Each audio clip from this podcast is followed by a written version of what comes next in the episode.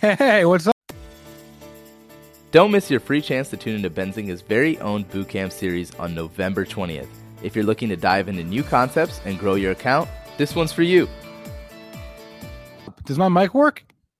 Yes. Yes. It, it You? works, Spencer. You? You? Okay.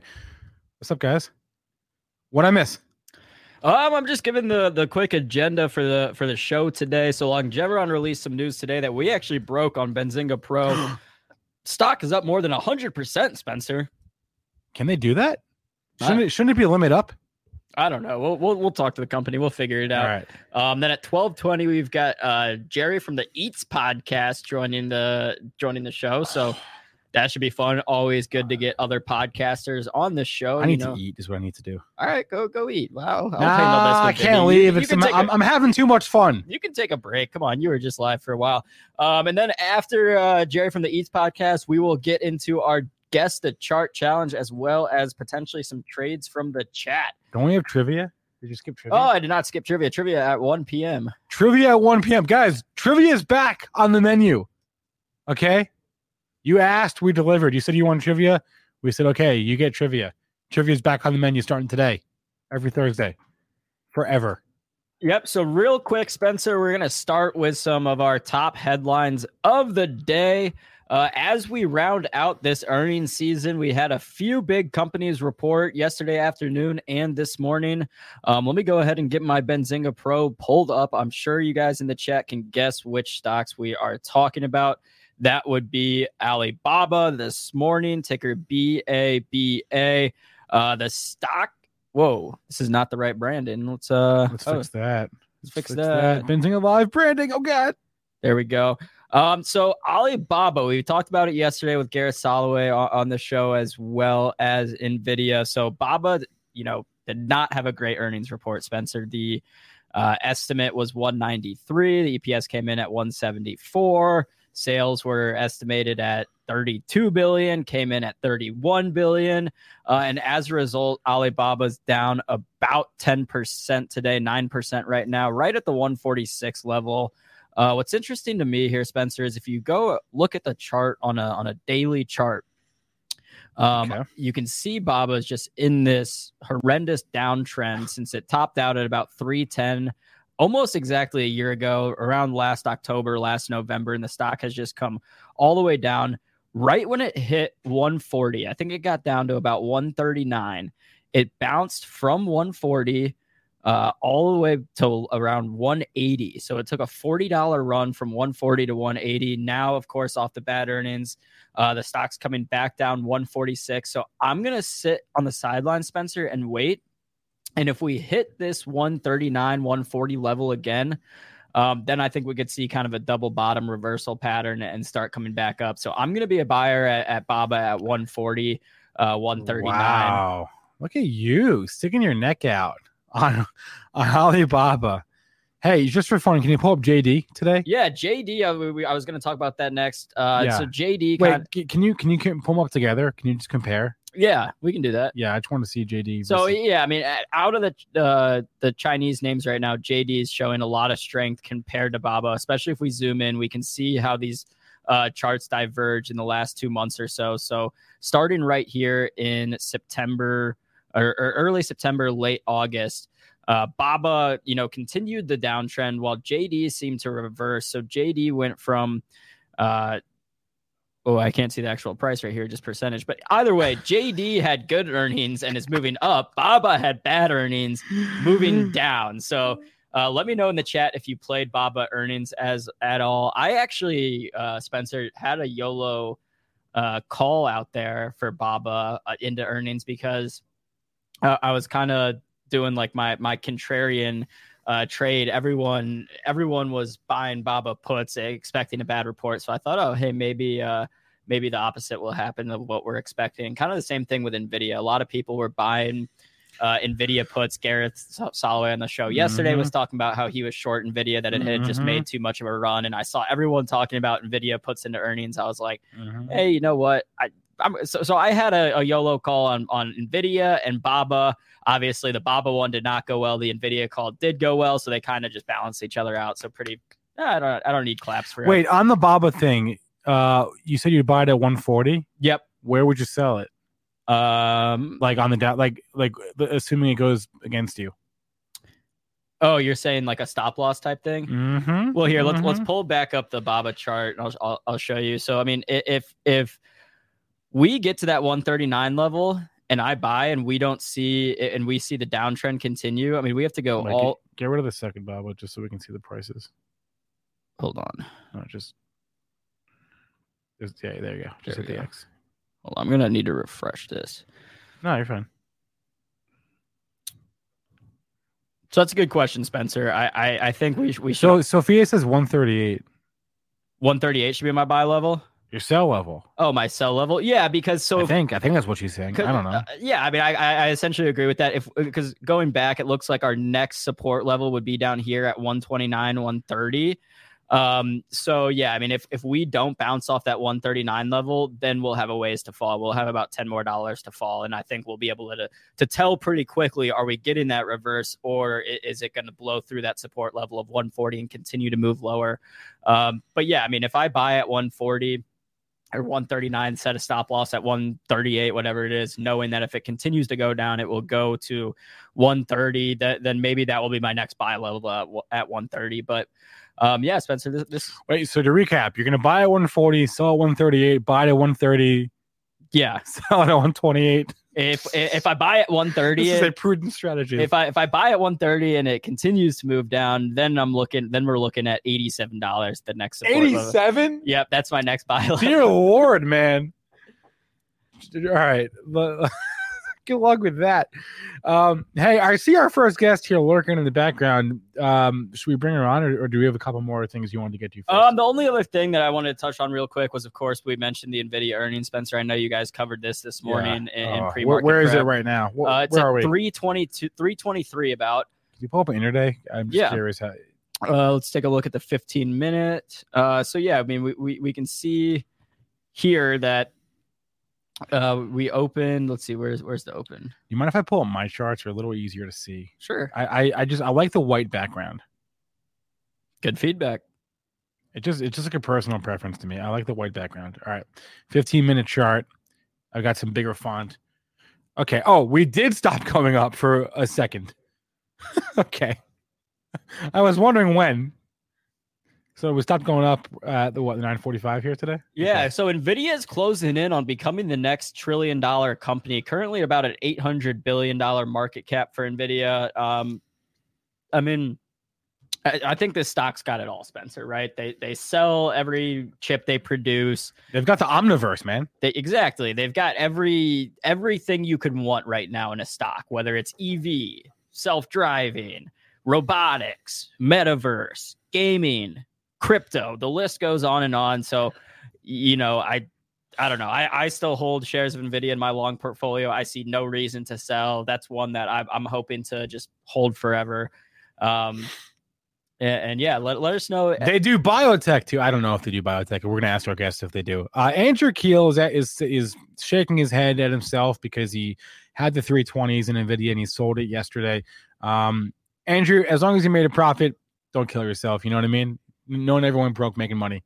Um, what's up, Raz, in the chat? Yeah, and I mean, if you, if you guys watch this show, you know Nvidia's long been my favorite stock, one that I talk about time and time again. I guess Nvidia and Baba for that matter. So, uh, you know, fun for me to see both company, uh, both companies report earnings essentially in the same day. Uh, let me know in the chat what you're doing with Nvidia right now. Are you staying on the sideline? Are you FOMO buying? Are you are you seeing it up ten percent right now and coming in at buying at three twenty two? Uh, you know, Gareth Soloway from In the Money Stocks yesterday was saying that if we did see this good earnings report and the stock did go up higher, he would be looking to add to his short position. Um, so I, I do think there is some something to be said there that maybe the stock has run just too much too quickly. It's up more than 40% in the last month alone. Um, so let me know. I mean, the, the contracts are expensive, Spencer. So I don't know if you're going to be willing to uh, to spend twenty five hundred dollars, say, on a put contract or something. Even if you do think Nvidia is a little overextended here. J- JD's, you, JD's, you cannot have FOMO if you made 122 percent. Okay, I don't know. I, I I hear JD a lot of times. You I'll will s- never be happy. a lot of times a lot of times i'll close an options contract and, and for you know a hundred percent gain say and then end up it ends up being oh i could have had a thousand percent gain if i you will to it. never. That's no way to live your life. That's no way to live your life. Okay, let's bring on Vivi, the bio queen. Let's talk some biotech stocks. Uh, Nvidia is getting into biotech. I heard. you heard I heard that. i'd be surprised if you know some some uh tele not telehealth but i guess like medical technology companies aren't using nvidias but yeah without further ado let's go ahead and bring vivi on the stream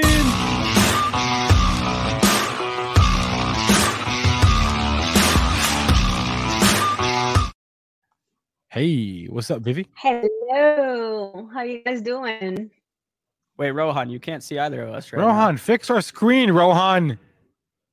Is he even over there? There he is. Jeez Louise. What, Vivi? Vivi, is it true? Is Nvidia doing biotech now? You know I anything? about- haven't heard. Oh, no, don't think but I saw the price target at a 350, right? The new Something like that. for- Yeah. yeah, yeah. How are you guys doing? We're doing great, but we- we want to know about you and your because you- you're always coming coming through with winners for us. So you, we want to know biotech stocks. Uh, Oh anything new? God. Have you guys anything new X- this week? Have you guys you, you, have you your- guys your Twitter has been your Twitter has been very active. I see you. You've been tweeting a lot this week. Oh yeah, because I I'm on PROG and PROG it's it's paying me really really well. So You're in Prague? A nice, yeah, she talked about it last week she was on yeah. Oh, I don't know if did. I- Wait, Vivi, where where where in California are you? Because Raz, Raz is in LA right now, and he's asking who's in LA. Who is in LA? Like for uh uh Mallow, Mallow from Twitter. no, like you. Like LA. he wants like, where are you? Yeah. I'm in San Diego. Oh, oh, so take a quick trip up to up right. If you're in San Diego, you got to go up to LA. that's yes, that's how it works. Yeah, he can take the train down and come have a have a dinner with me. You- There J- you Jason, did you hear that? To, uh, hop on a hop on a, a train or a bus or an Uber or something and head down to San Diego. Um, Oh, Web Webcoin brings up a good point, Spencer. Nvidia makes the chips, the microchips that go into the all right, uh, Vivi, let's talk some stocks here. What's on your radar? yeah, so let me tell you guys, um, it's been bloody hell when it comes to the XBI. XBI has a little bit of a life today. Um, if you look at the chart on XBI, it's been awful in regards to the only thing that's paying everybody is it's PROG at the moment, you know. Um, Yeah. But I, I uh, literally like, uh, if you guys can pull it again. Yeah, I'm not a Yeah, it. finance advisor, but I'll explain to you guys behind, for example, BCRX, why I think it's it's crazy cheap at these levels and why investors are not really seeing the big picture. So this is PROG. I I think I I I alerted. I start talking at a dollar sixty, and then last week in the show is still pretty much in in a good buy price, right? I think it was in a three dollar range when we talked Yeah. about it. yeah. So uh, we got a lot of day traders come in. Uh, two days ago, they kind of ruined the chart a little bit and uh, went all the way to six. But I believe this company has tons of potential. They um, they have now- now three partnerships. Uh, they haven't announced who the partners are. But just to make it into like just to kind of summarize, what they're doing is they have a two, especially a special delivery that takes um, really really large molecules that usually you could only do through a, a injection uh, into a form of a pill. So a good example, I was talking to you guys is Humira, right? Humira is a ten billion dollar uh, uh, drug. Uh, per year, it's a monster. And what are they doing? And they're doing a, a trial where they're taking Humira and putting that in a form of a pill. So imagine a big pharma taking, you know, their injections and and and and be able to turn them into oral um, delivery. It's going to be even a, a bigger market share because patients do prefer having an oral pill than being, you know, under infusion or injection. And that leads me to um, the whole, the big picture of a BCRX. If you guys can put it up there, you know, we're talking about with 17, uh, uh, went all the way to 17. So we, we're talking here about a company that it's is, is a rare disease monster in the making.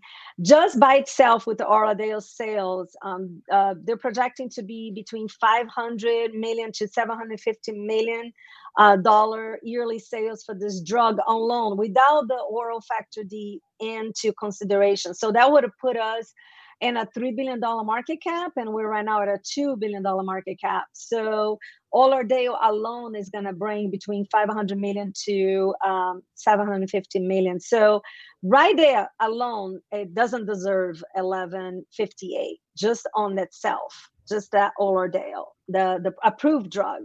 And it's starting coming down because they were expecting a 70 million for the third quarter of launch, and they got 38 million, which is, it was the, the the goals are like crazy but they still are targeting to become a 500 million a year drug now you added the factor d pipeline you know where is a pipeline that right now at the moment they only have a, a infusion you know in a form of infusion uh, with alexion that got bought out by astrazeneca for 39 billion uh, they're coming up with the oral D. And the difference is from PNH oral D to PNH infusion is not only you having infusion eight weeks, but you still need transfusion.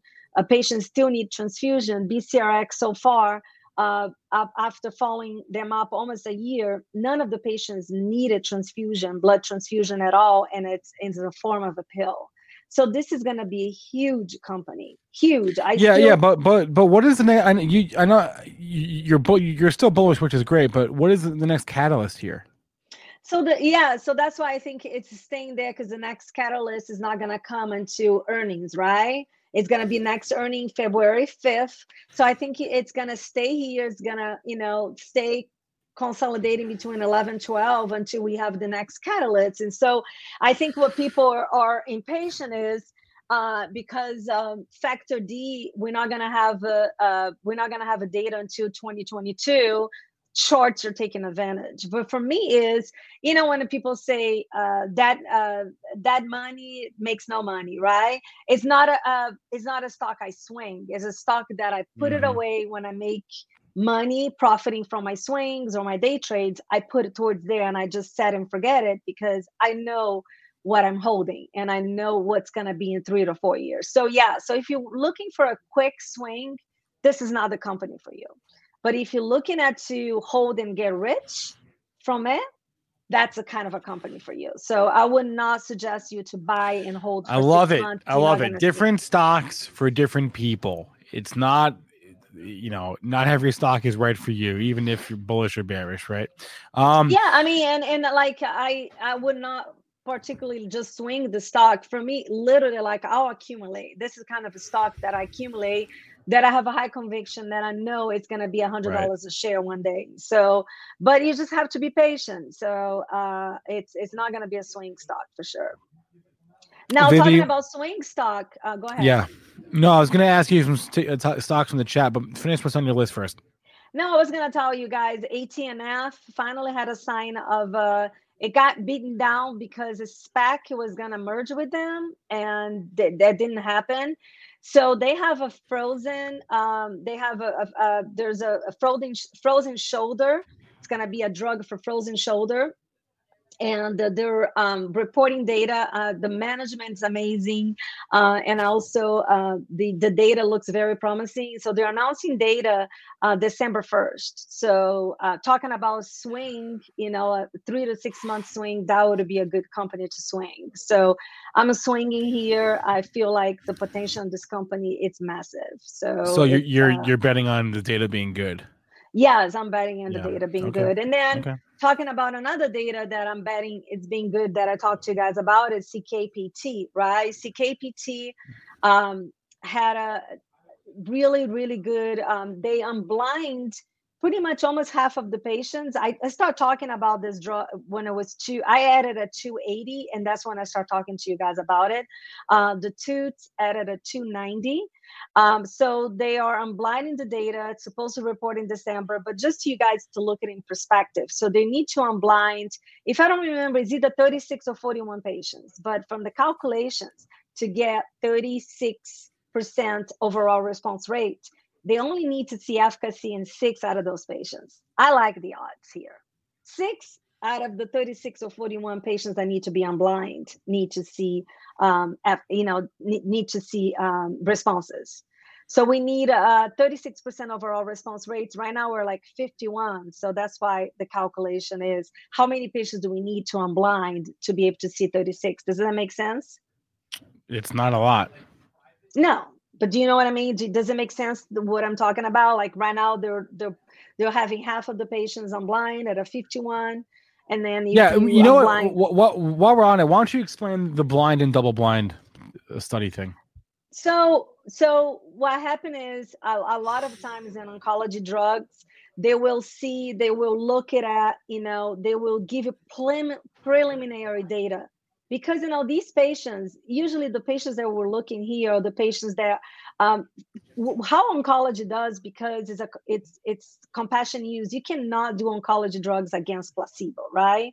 So you have these patients are dying and there's an urgency. It's not like doing a nasal spray to trying to find efficacy. So the first indication is always the worst indication because they're trying that patient that you try everything you know they're trying that patient that it's like third fourth line and we're finally trying you know because these patients are progressing and they're going to die they usually stage four so what do they do is they halfway of the study, they unblind part of the, the patients just to see if we are seeing progression in, in regards to overall response rate.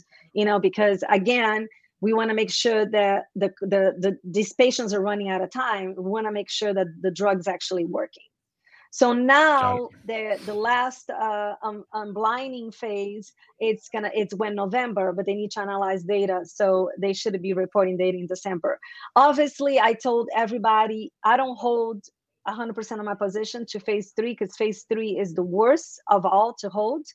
Think about it FDA approval, PDUFA is, is better holding than a phase three because phase three is when most of the trials fail. Like three out of 10 companies don't make in a phase three. So I usually I didn't know that. Hold. Yeah. Yeah, so I, I actually didn't know that. So you make most of your money a lot in a phase one, phase two, because it's the it's easy to see activity in, in mice than it is to to see in humans. All right, so, that that makes sense. That makes sense. Yes. Yeah, obviously. Spencer. So, Spencer and I can make a drug that we see, you know, results in mice. Uh, please, I, I, anyone can get through a phase one. Please. Yeah, it's all about what you can do with humans. So it's all about. So here's why BCRX. I'm so bullish. It's all about uh, uh, risk. A lot of companies go to phase two when they're not hundred percent guaranteed that they think they're going to see efficacy so they'll go to phase two to try a large pool of, of patients to finally see if they can find that efficacy. BCRX jumped from phase one to phase three. They're taking a huge risk because they saw the pre- preliminary data on efficacy and they're confident that they're gonna reach statistical significant at phase three. So that's why a lot of companies don't jump to phase three because they're afraid that they're not going to show efficacy. So phase three is your most dangerous efficacy uh, data ever that you're going to unblind. So mm-hmm. I had a 10,000 shares of a CKPT. I unload um, 7,000. My my my risk is 10 grand. If I lose half of it, I lost 5k. So yeah. that's why I'm holding 3,000 shares in, into this data. Vivi, before we let you go, I got to ask you about Sava here. This is the never-ending story. SAVA. Are you yeah. are you still in this? What is going on? Had a terrible I never, day. I never today. bought it, but that's you never bought. It. Okay, it's pretty insane how. um Isn't it? I'm almost. I'm pretty much convinced that the the system is rigged. Okay, I. I, I'm convinced because think about it. AGEN, just to give you an I'll go back to Sava. AGEN was a company that had a, a PDUFA December 14th, okay, EG, AGEN, had a PDUFA December 14th, and uh, everyone was super, okay, that's going to be for colon cancer. Again, you know, stage four, because they, you, we usually always look for the sickest patient ever because we try everything else. And you know what happened? Keytruda, which is a giant from Merck, got approved for the same indication four months prior. You know what the FDA decided to do? They removed the, the BLA and decided to say, we don't want to approve anymore there's no need to approve because guess what? We already got Keytruda approved four months prior for the same indication. And, and they squished the little guys, completely crushed them. So Sava, that was a, for me a perfect example of a data manipulation, like to to say that the data was wrecked. You know, this company came in. I mean, people lost thousands. Some people had it like at $140 a share. To then come back the fda investigate to, to say that actually there was no there was no faulty on the data that there was nothing illegal that was done for them to shoot up again. Um, so i don't know what the next update it's the fda still behind saying that there's no there's nothing wrong with the data right? I i don't even know what's this i don't know anymore because now their sec wants to get involved. So i don't know which way's up that is insane. Yeah, but you know why the SEC wants to get involved?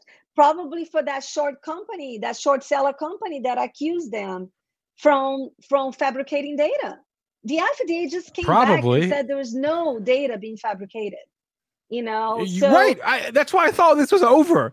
I thought so, this was listen, over. So you know what happened to Biogen? Biogen yeah. when they approved that yeah, drug, it was, it, Alzheimer's yeah, was, drug, uh, that wasn't even that efficacious. Do you know doctors are so livid now that the reps are being prohibited to go into their office? They refuse to see reps. The reps the, bi- the Biogen. The, yeah, the, they they're like, "F you guys, you guys got it approved with no merit." We didn't see any efficacy on that Alzheimer's drug. Guess what? Oh, I don't oh, want to see you or anybody from your company ever come into my office again what a mess. This whole situation anymore. is a mess, Vivi. It's a mess. So there's a lot of things for me. I believe that the system is rigged. I mean, oh. I, I, do. I do believe that there there's too much moving parts. The the big companies scoosh down the smaller companies when there's a competition. ARDX was the biggest loss of my career. I lost fifty five thousand. I believe that there's a, a rumor saying the the AstraZeneca old person and now is an AstraZeneca, which was uh, Sanofi AstraZeneca was a competition for ARDX. He used to work at an FDA. There was no reason this company would not get approved. There was three trials, all showing efficacy over a thousand patients, and the FDA completely squished. And they, to this date, they haven't even told ARDX what they need to get approved. So now they're appealing. They're like they they they're appealing their cause so I took a loss there because I think it's going to be a huge fight between them and the FDA. But FDA has not even told them yet why they they decided not to approve the drug. So that's why biotechs are risky business. That's why I think it's easier just to uh, you know do do have your high convictions after, like I told you, after a, a drug is commercialized. Once you have a drug approved and is showing sales, that's when I start adding to my position because I'll, you know, look right. at Sava. 140 down to 30 dollars all on non-approved drug all based on on data you know so it's, it's definitely risky. it's risky chaos business. out there. Uh, vivi is our resident biotech expert. You can follow her on twitter at biotech underscore did you we get some do you do you get some questions? I know now it's time to go but do you get some questions that i can maybe answer for the the next show? By the way i'm going to be traveling the next two weeks. So i'm going to miss you guys not gonna one, one next week. Next week we, we won't we won't be here anyway, so yeah, don't worry about that. Week right. I'm gonna be in France. I, okay, AB, just oh, write wow. that write that down. You'll be in France. That's fun. Okay. Yeah, I'm going. I'm going to Cancun on Sunday with my kids for Thanksgiving, and I get back and I go meet my mom in Paris. Oh, must be nice to be Vivi. must be nice Cancun to be Vivi. and Paris. We'll, right. AB, we'll be here. Yeah, we'll be we'll be here in uh, Detroit. From, from, um, I, from bikini to fur coats. There you not go. Fur coats. Not fur, because I I don't do fur coats. Fa fa fur. Fa okay. fa fur. Foffer. Foffer. Foffer. Foffer. all, right, all right.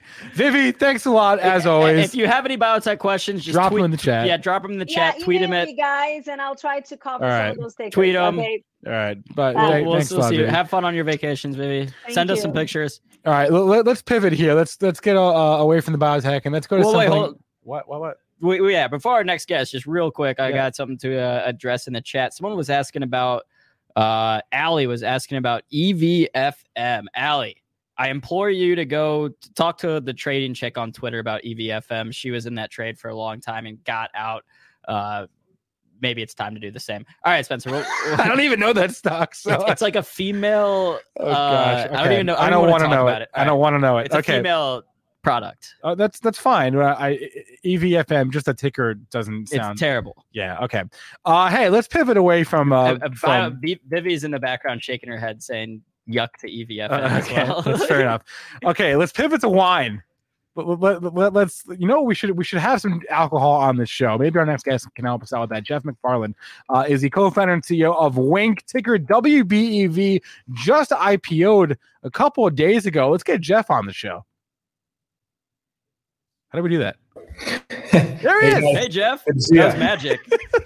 What's up? How's it going Good today? to see you. It's going good. It's going good. How are you? Good. Uh, congrats on the IPO. Um, tell tell us about uh, the the state of the business right now. Yeah, absolutely. We're, we're- I mean, the, the state of the business, uh, you know, we IPO'd because we believe we have, uh, we're in a great position with, with solid momentum. You know, we've, we grew over 78% uh, in 2020, uh, but imports like summer water rosé. Got to get that for you guys on the show. Uh, and um, and Folly of the Beast, we've we created this portfolio of modern brands for the modern consumer, and it's growing extremely quickly. Um, you know, our wholesale business, uh, you know, this year has grown over 90% in the first half of the year, over 100% in Q3. And, uh, and, and we're really just in, a, in an opportunistic stage where we've got, um, you know, a lot of opportunity for growth with this portfolio of brands. I I heard about Winky because you guys are not you're not a new company because you, you've been around for what like a decade now, We've right? been around for a decade. Uh, but in but but, but unlike most wine clubs, um, you know, we've got our, our own winemaking team, our own product and innovation team. We, we create all of our own brands and products, launch them digital first, and then take them out into wholesale, uh, where we're growing with you know Walmart, Target, uh, Whole Foods, Total, uh, Trader Joe's, Okay. and really scaling the business in an omnichannel fashion. Go ahead. So, so Geoff, uh, you mentioned you know the uh, rosé and, and targeting more of a, a younger base. So, because a lot of times when we think about wine, we think about you know uh, what our grandparents may be drinking. So, so what is the company doing to target those younger uh, demographics? A- you know, is it through specific products? Is is it like you mentioned going digital first, or, or what's the process there? Yeah, I think I mean it's multiple. So digital first, of course, you know the, the next generation is in, is is is connecting with products on their screens. Um, you know, connecting with products with influencers, with celebrities. Um, you know, we're, we're launching a, a, a new brand here um, in the next a new brand and product, uh, an organic prosecco with a really exciting um, celebrity we're going to announce um, in a few weeks. And um, and then you know, like the rosé, we're going into categories um, that that are you know not your parents' wine wine drinking. So not Napa Cabs, but you know rosé, um, organic prosecco. Um, we're launching an orange wine um, in the coming months, which is which is a really hot category. So about categories as well. So you know, launching into um, canned, ready to drink cocktails next year. Um, so it's really about building a platform um, of modern alcohol beverage uh, products and brands. I, I'm interested. uh, You sort of touched on it. Um, you, you have some some retail distribution, but the the, the direct to consumer e-commerce wine club model, how whatever you want to call that. Um, I'm not quite sure who. I, I don't think you guys pioneered that, but that's that, that's what got you guys off the ground, right? So, I, I, can you speak to a little bit about the model and like sort of like like what it means and and and how important it is as opposed to the traditional dist- distribution, you know, retail wholesale model? Yeah, absolutely. So, so yeah, we certainly didn't pioneer it. Um, you know, there, there's other companies out there like you know um, that are that are doing online wine clubs, but they've really been directed at the baby boomer, uh, you know, over 50 male demographic. Uh, and and and our you know 76% of our customers are under the age of 44. Uh, you know, we we've over 60% of our customers are female, uh, and so we're really targeting um, you know the future wine consumer. And and the digital platform uh, provides us with uh, a way to market and test our brands in a way that the alcohol industry you know it just hasn't been possible uh, you know typically you know if you're you're in the alcohol industry you have to launch your product through their distributor because of um, you know the laws around alcohol in the us and then and then on to a retailer and then and then wait for data to come back and so we're able to launch products extremely quickly And then every time we market um, online on a digital, so we're getting millions of impressions from all the online advertising that we're doing every month, and that helps uh, you know create awareness of our products. And it's just so much more efficient marketing than you know you imagine uh, you know like Corona on a on a Super Bowl commercial. What what is your um um uh, perception of the market's reception uh, to to Winc? Uh, you know, you, you, guys, I believe you downsized the IPO a little bit. Uh, I, I'm I'm just like curious to get your take on on on what on the initial reaction. Yeah, I mean, I think you know we've got to get a lot more people to know about who we are and our, know about our stock. Um, you know, I, I think uh, we've got a we've got an amazing business. If you look at the alcohol beverage industry, um, you know, they're, they're, they're, those stocks have done very well um, besides us, and and so we've we've um, we've got a big opportunity here, and and I think um, you know we downsized the round um, from from originally. You know, we were raising opportunistic capital for for future acquisitions. Um, and and and you know instead we raised uh, the capital really to lean into the organic um, growth of our business, which we're really excited about. But you know, now that we're we're public and out in the um, out in the market, we've we've got a big opportunity for acquisition still. So we've been building an incredible funnel, uh, a great team that that's focused on acquisitions, and so there's huge opportunity for growth there as well. So you know, it, it's certainly we would have loved to see um, you know come out of the gates uh, really strong here, but we know what we've got. We know we've got a great company, and so we're just focused on um, you know continuing to to lean into the momentum that the actual business has. Uh, and I think you can see that in the numbers uh, that, we, that we've shown for the last couple of years.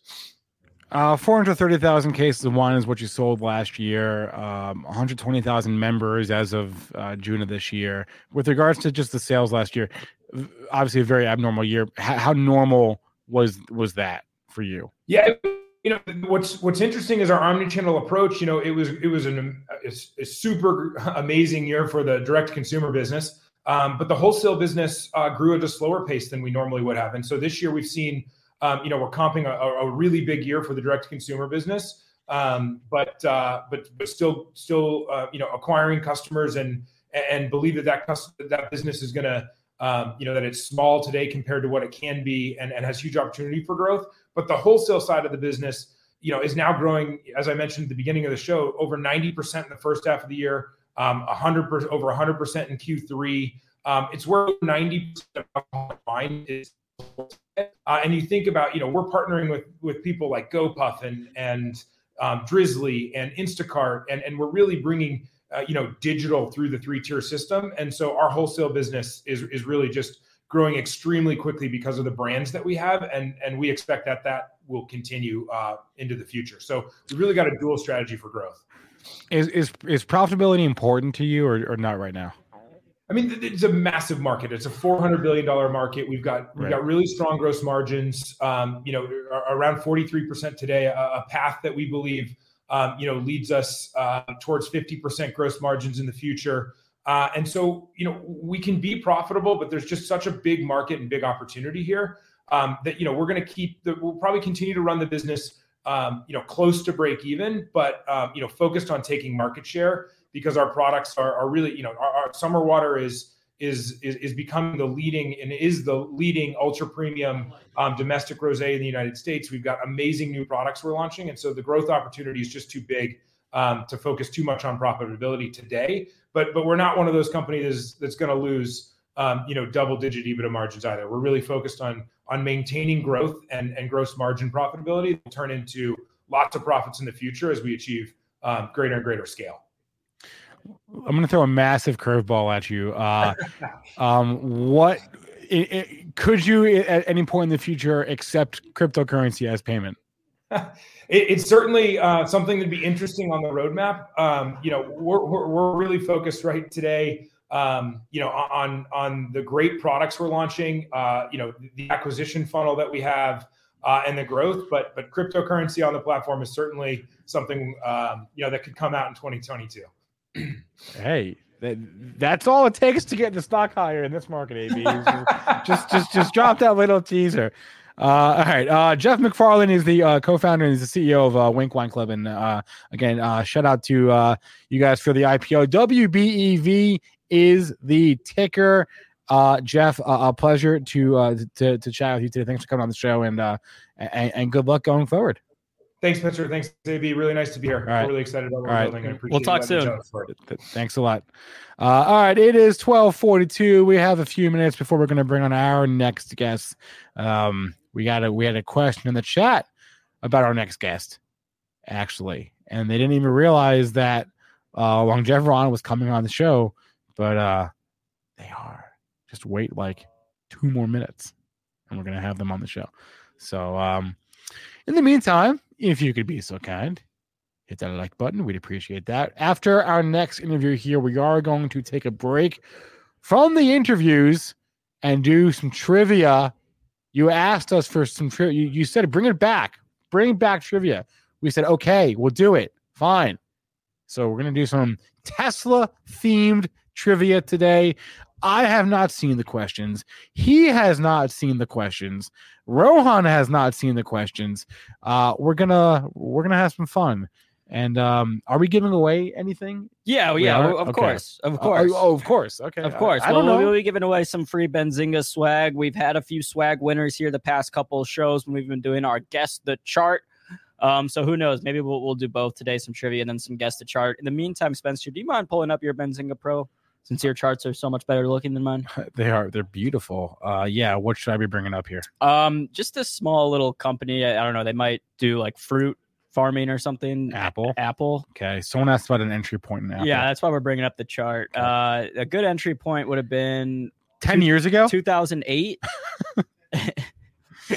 um, no, but in all seriousness, it looks like we're we're getting close, if not right now, new all time highs in Apple, which is the most valuable company in the world. Yeah. Microsoft and Yeah. Yeah. and, Uh, uh, whatever. One, two, one. It's One it's, or two. Yeah. it's top three, Tomato. and it's not three. Okay. Um, also, George in the chat. I see you in the chat. You you told me about the Moderna swing. I didn't do it. That's on me. Let me know if it's too late on Moderna. Or if you got a new one for me. All right, but let's talk some Apple real quick, Spencer. I think you know, looking at the chart, if we see it get through this resistance level, uh, I, I think we could be running. We've got the holiday season catalyst coming up. Um, you know, do do a little uh you know dd on your own go to the apple store at your local mall see if it's busy or not i remember last year around holiday time that's when i got this this beautiful apple macbook um they had to in the mall by my house back home open not necessarily a second apple store but kind of they they bought another uh spot in the mall or leased it for like an Apple Express checkout. So they had the Apple store and then this Express checkout where for people that purchased a, an item online could go straight to that Express store and pick it up. And to me, that was a very bullish sign that I saw last year. Like, oh my God, they can't even meet demand with their own Apple store they have in the mall. They have to open up a new Express shop. Um, so yeah, I, I think this this stock is always interesting, but could get very interesting into the holiday season. Um, Spencer, would you be buying Apple here at all time highs? Yeah. Yeah. I mean, like, so are we at? Are we at an all time high or, or or not quite yet? Is today an all time? Can you you can check what's that previous candle? Yeah. No, there I'm not here. Let's. uh I guess we are right. Sure. Yeah. For sure, I would. Right. So a lot of times, sure a would. lot of times we're hesitant to go out and buy stocks at the all-time high. No. Um, but but sure. stocks are at an all-time high for a reason, right? Uh, there's strength behind this company. There's strength right now. We're in an uptrend. Um, although Apple has been up a lot the past two days. Um, I want to say five percent the past two days. So could we see a little pullback maybe tomorrow, the next day? Sure. Uh, but do I think the stock will be higher in three months from now, six months from now, a year from now? I do. I think Apple's one of the best positioned companies in the world in terms of its balance sheet, how much cash it has. Uh, anytime you've got Warren Buffett on your side, then then you should be in good hands. So yeah, let me know what you guys are thinking about an entry point for Apple. Maybe you can wait for a small pullback, considering we're up five percent in the in the last two days. But depending on your time horizon, go ahead buy it now. All right, the it. chat's getting very anxious. We see you. Jeez, Louise. We're gonna get to our next guest right now. Okay, Geoff Green, the CEO, uh, Dr. Josh Hare, the Chief Scientific Officer of Longeveron. Let's get them both on the show, AB. The chat is very restless. Let's do They it don't care without about further Apple. ado. I know I care about Apple though. They don't care about Apple. Geoff and Joshua, how are we doing today? Good. How are you? Thank you. I'm great. good. So Geoff is the CEO of, of Longever or uh, Longeveron, am I saying that right? Longeveron. Yeah, Longeveron. Yeah, Longeveron. A- And Joshua, the chief scientific officer, Right. correct? Yes. Guys, uh, we, we, we had a headline this morning on Benzinga Pro. Uh, we broke at 7:30 uh, a.m. Uh, we reported that the, you guys got uh, approval from the FDA. Um, uh, for tell us what tell us what the FDA said this morning. Sure. Just uh, thanks for having us on. And to clarify, we got approval for designation of what's called rare pediatric disease for one of our clinical stage programs. And so the FDA has granted us a regulatory designation that comes with uh, benefits. And so uh, it's uh, essentially a designation that acknowledges that we are developing a product that's intended to treat a very rare condition uh, that affects children under the age of 18 and typically uh, less than 200,000 patients uh, per year. So in our case, we qual- we applied for and qualified for that designation, and that designation confers certain benefits uh, in the event that the company is able to get FDA approval for the product, and those benefits It- kick in after approval. So is, is this similar or the same thing as, as an orphan drug uh, designation? It's it's not it's not the same. Uh, the orphan drug designation has similar qualification requirements, but confers a different set of benefits.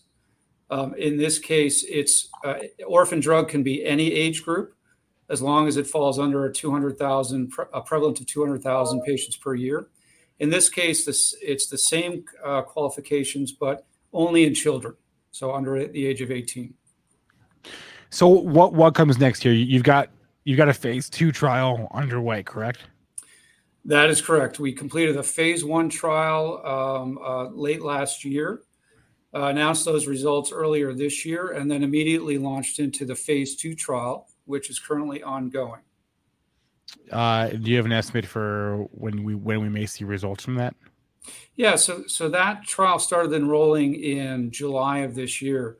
Um, it's a target enrollment of about 38 children. Uh, we have five centers up and running across the country, some very prestigious children's hospitals around the country. And uh, we, we need to and fully enroll that program throughout uh, the remainder of this year and, and throughout next year. And then after that, we'll see the data sometime uh, in 2023 or 2024. 23 or 24 from the phase two. Correct. Then we have to get to the phase three after that. So we're talking, yeah. right? If all goes well, Right. and then we have then if all goes well there, we we we we have to get approval. So we're talking about what like a five six year timeline here. So the rare pediatric disease designation is is intended to provide incentive for sponsors to really push through with the development program because these are such rare conditions. There's often not the incentive there for companies to go after these indications. So the FDA has given us that incentive by sort of dangling some some benefits that will accrue to us potentially if we get approval. So um, you know, this this is a passion for Longeveron. Uh, we've been working on this for several years, um, and we're really excited about you know the progress of the phase two. And so, you know, we're hopeful that with with our progress and our de- dedication and these incentives, we're going to move this program along as quickly as we can. Dr. Hare, can you elaborate a little bit more on on on how, on the disease and and and and how this drug is supposed to work? yes, absolutely. This is one of the most uh, serious cardiac conditions uh, that exists. It, uh, it, it's congenital, which means that uh, babies are born with this condition. Now, normally the heart has uh, two chambers, a left and a right side. Well, it's a four-chambered heart, but it has two pumping changer, chambers. These babies are born, in essence, without the left-sided chamber. So they're born without the ability to pump blood to their body. And as you can imagine, this is um, is uh, you can't live like that. So about 30 years ago, surgeons figured out how to reconfigure that right ventricle into the left ventricle. Now the problem is, even with those surgeries that that we're now able to do, babies still have a very high rate of death or need for heart transplant. So our, our idea is we add the stem cells into one of the surgical procedures to boost the heart and have other benefits on the on the entire uh, the entire body of the baby. And the goal is to improve the recovery from the surgery, improve the heart function, and through other benefits, improve the overall health of the children and allow them to live longer, healthier lives, hopefully free of uh, heart transplantation. Uh, so, so, Dr. Hare, in the pipeline for Longeveron, there's a, a, lot of drugs that are more, uh, let's say, aimed at at older patients for aging Correct. frailty, for uh, you know Alzheimer's. So, how, how did this drug come about? That's you know aimed at such a much more younger demographic. Actually, yeah, the, the root the roots of using these types of cells, the Lomecel B, in uh, in babies has it has its roots in the entire field of regenerative medicine going back uh, 20 years. And we're very uh, gratified that the community of pediatric surgeons has embraced this concept that they need to do more for the children than just um, uh, the surgeries. So we, we have partnered with uh, Dr. Sunjay Kaushal, who's the head of pediatric cardiac surgery at Lurie Children's Hospital, for years and years now on this project, doing experiments in the laboratory and uh, doing early stage studies. So again, this is this is born out of the need of the uh, heart transplant surgeons who focus on children, the pediatric heart transplant surgeons, to want to do more for their uh, their children, uh, for these kids. And working with Dr. Kaushal, we've completed the phase one study that led to the phase two study we're doing now. And in that uh, in that study, the, the procedure was very well tolerated. When uh, Dr. Kaushal and his team injected the, the cell product. He's a busy man. Into the, um, into the baby's hearts at the time of surgery, they tolerated it very well. and the babies went on to grow like normal children in, in the year after they had, had the procedure. And there were other uh, positives that came out of the safety evaluation of the children. So that prompted us to go on to this multi-center phase two trial now, which is now and uh, coupled with this designation we've just received. Right. So, so even though a lot of drugs in the pipeline, like I said, are more aimed at an older audience, you're saying that the the underlying uh, cell therapy is actually pretty similar between the two drugs. Yes. Yes. I, uh, but along those lines, though, you know, as the PR said this morning, uh, we're talking about a, a, disease that affects, you know, a thousand babies a year. Are there other use cases here, maybe outside the heart? Well, I mean, I think you know the the lead product that we're developing in the clinic is being tested um, across a handful of indications. So we believe, yes, there there are several other indications that this could be useful for in the case of this pediatric, you brought up a good point. So we we um, focused the company initially around chronic aging related diseases and disorders. Along the way, as an opportunistic company, we entered into this pilot program in children. It was at the request of, of Dr. Kaushal at the, at the time was at the University of Maryland, and so we did the phase one trial. But in the background, you know, Lomecel B was continually being tested for aging frailty, the metabolic syndrome, Alzheimer's disease, and other indications.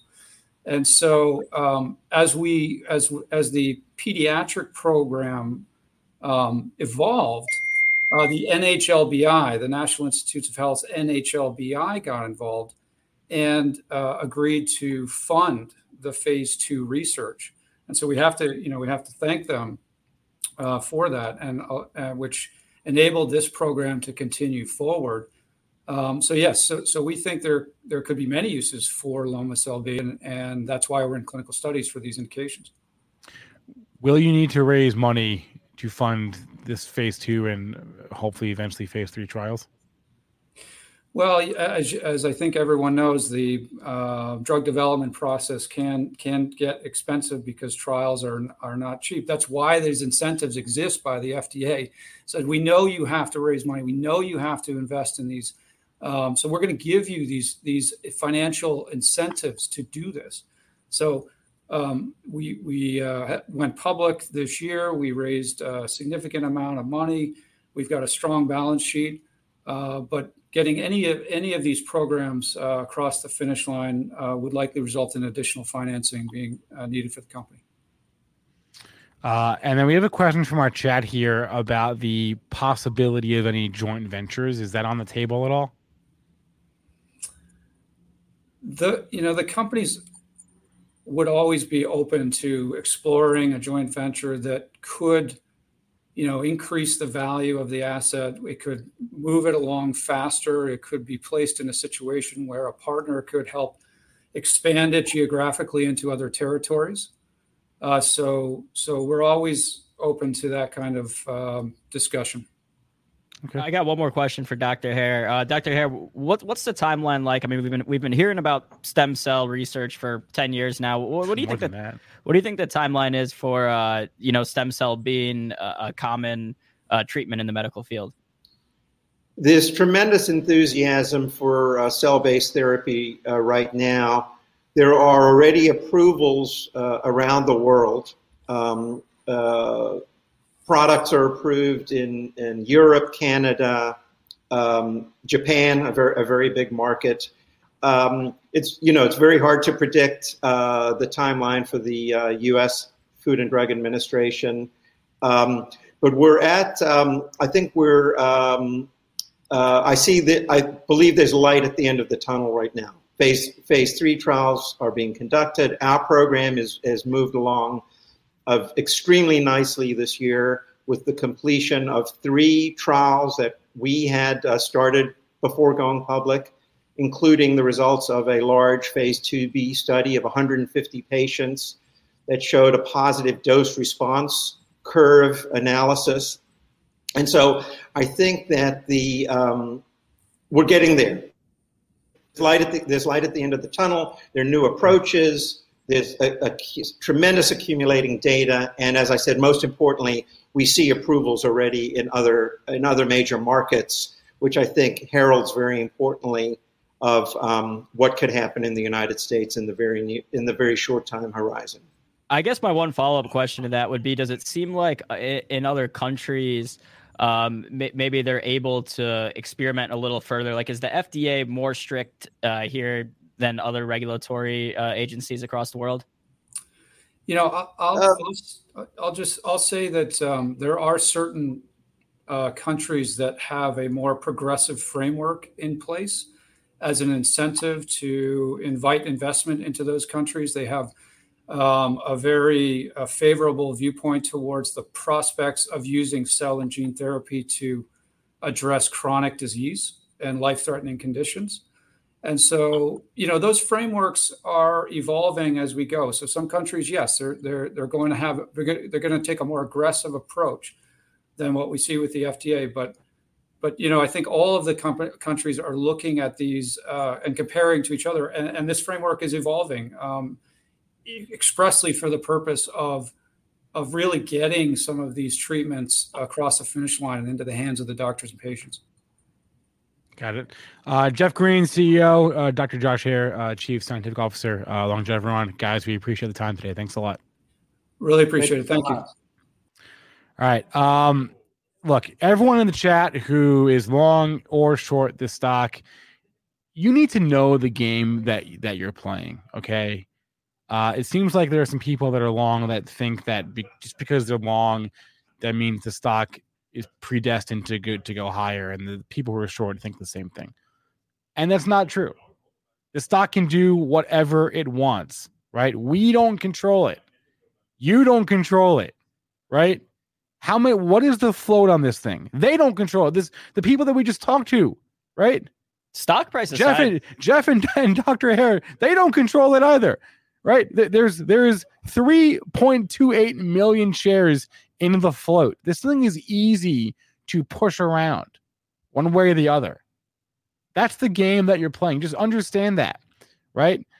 Uh, I was just gonna say, stock price aside, uh, you know, I, I, I love talking to some of these biotech companies that are working on, on uh, you know, like revolutionary technology like this, because, like I said uh, in, my, in my question to, to Dr. Hare, you know, we we've been hearing about stem cell research for how many years, you know, now? I don't know, since like I was in like first grade. Yeah, exactly. And it's years. supposed to be like the future of medicine. This is going to cure cancer. This is going to, uh, you know, allow us to live to a hundred, you know, whatever. So, and it's like these are the actual companies, the scientists that are like behind the scenes working on this in the laboratory. Um, so I, I don't know. I mean, I don't understand all of it because I'm not a, a you know bio major or anything like that, but I, I find it fascinating. Yeah, I, I just like like we don't know here. Let me pull up a chart. We don't know where this stock is going to go. Okay, could it go to ten? Yeah, or twelve? Sure. Who cares about the stock price? They're helping. They're saving. it- they're saving babies. Well, they're a long ways away from that. Uh, we're rooting for them. Obviously, we're rooting for them, but we're a long ways away from that. You know, happening. They well, yeah. I mean, any any t- if if you saw this stock up 100 percent today and you went out and bought it because it was moving up, um, I I guess you could have made another 30 percent on it. But it's not a good investment strategy is- to, yeah. uh, uh, you know, No. chase those runs up. This is what happens with anyone who trades biotech companies. Uh, can tell you this is, is what can happen. You have a, a stock and they get good news from the FDA. They get an appro- approval. They they uh, you know they what is it? Pass their PDUFA date. They No, wait, wait. what? not pass their PDUFA. They get accepted on for the PDUFA. Or, uh, yeah, the, well, no, or- the, the PDUFA date is, is, is the deadline where the FDA will issue a decision, Right, Right, and then so- they move into the next step in the process. Then we're on phase two. right. We so have to get it- past phase through two. The the data has to be good. We got to get past phase two. We got to get through phase two, phase two, past phase two, onto phase three, through phase three, past phase three, into approval. It's going to take a while. Yeah, I was just saying, like, essentially, if the PDUFA is a test, they passed it. This is what Yeah. happens. So the Yeah. stock price shoots off, um, but you can certainly buy some of these stocks before their PDUFA date, and then they don't get approval, and the stock completely Yeah. crashes. So Yeah. it, it, but trading biotech stocks is like going to the casino. It's like Sure, my option for trading. sure, You know, it's for it's sure. just yeah. Th- This is yes. That's could it go to twelve tomorrow? Sure. Could it go to four tomorrow? Three? Sure. Yeah. Hell yeah, it could. Matty three, Ice. three million share float, easy to push around, easy to manipulate. All it takes is one or two big fish to come in and say, "Nope, nope," Hey, or uh, "Yes." Hey boys, What's up? trivia. you ready for some trivia? Trivia. Oh man, we're doing trivia now. All right. Oh yeah, and I have a surprise for you. Um, a special guest. Uh, here, let me let me put myself on screen because I'm here. Can you do that? Uh, Eric. And What? Whoa! What is this? Yo, what's up, everybody? Oh, it's producer Aaron on the bottom right. Got the whole gang here. producer Rohan on the bottom left. And uh wow, this is fun. This is like old times, guys. There we Yes, go. sir. There we go. We're bringing trivia back. Got to bring some of the squad back too. if, you- i- i- oh! if you're new on this show and you haven't played Benzinga trivia before, you are in for a treat. And don't worry, you will have an opportunity to win some free Benzinga swag. So, without further ado, Rohan, can you explain how the game works for maybe some people that are new here? Of course, of course, ladies and gentlemen.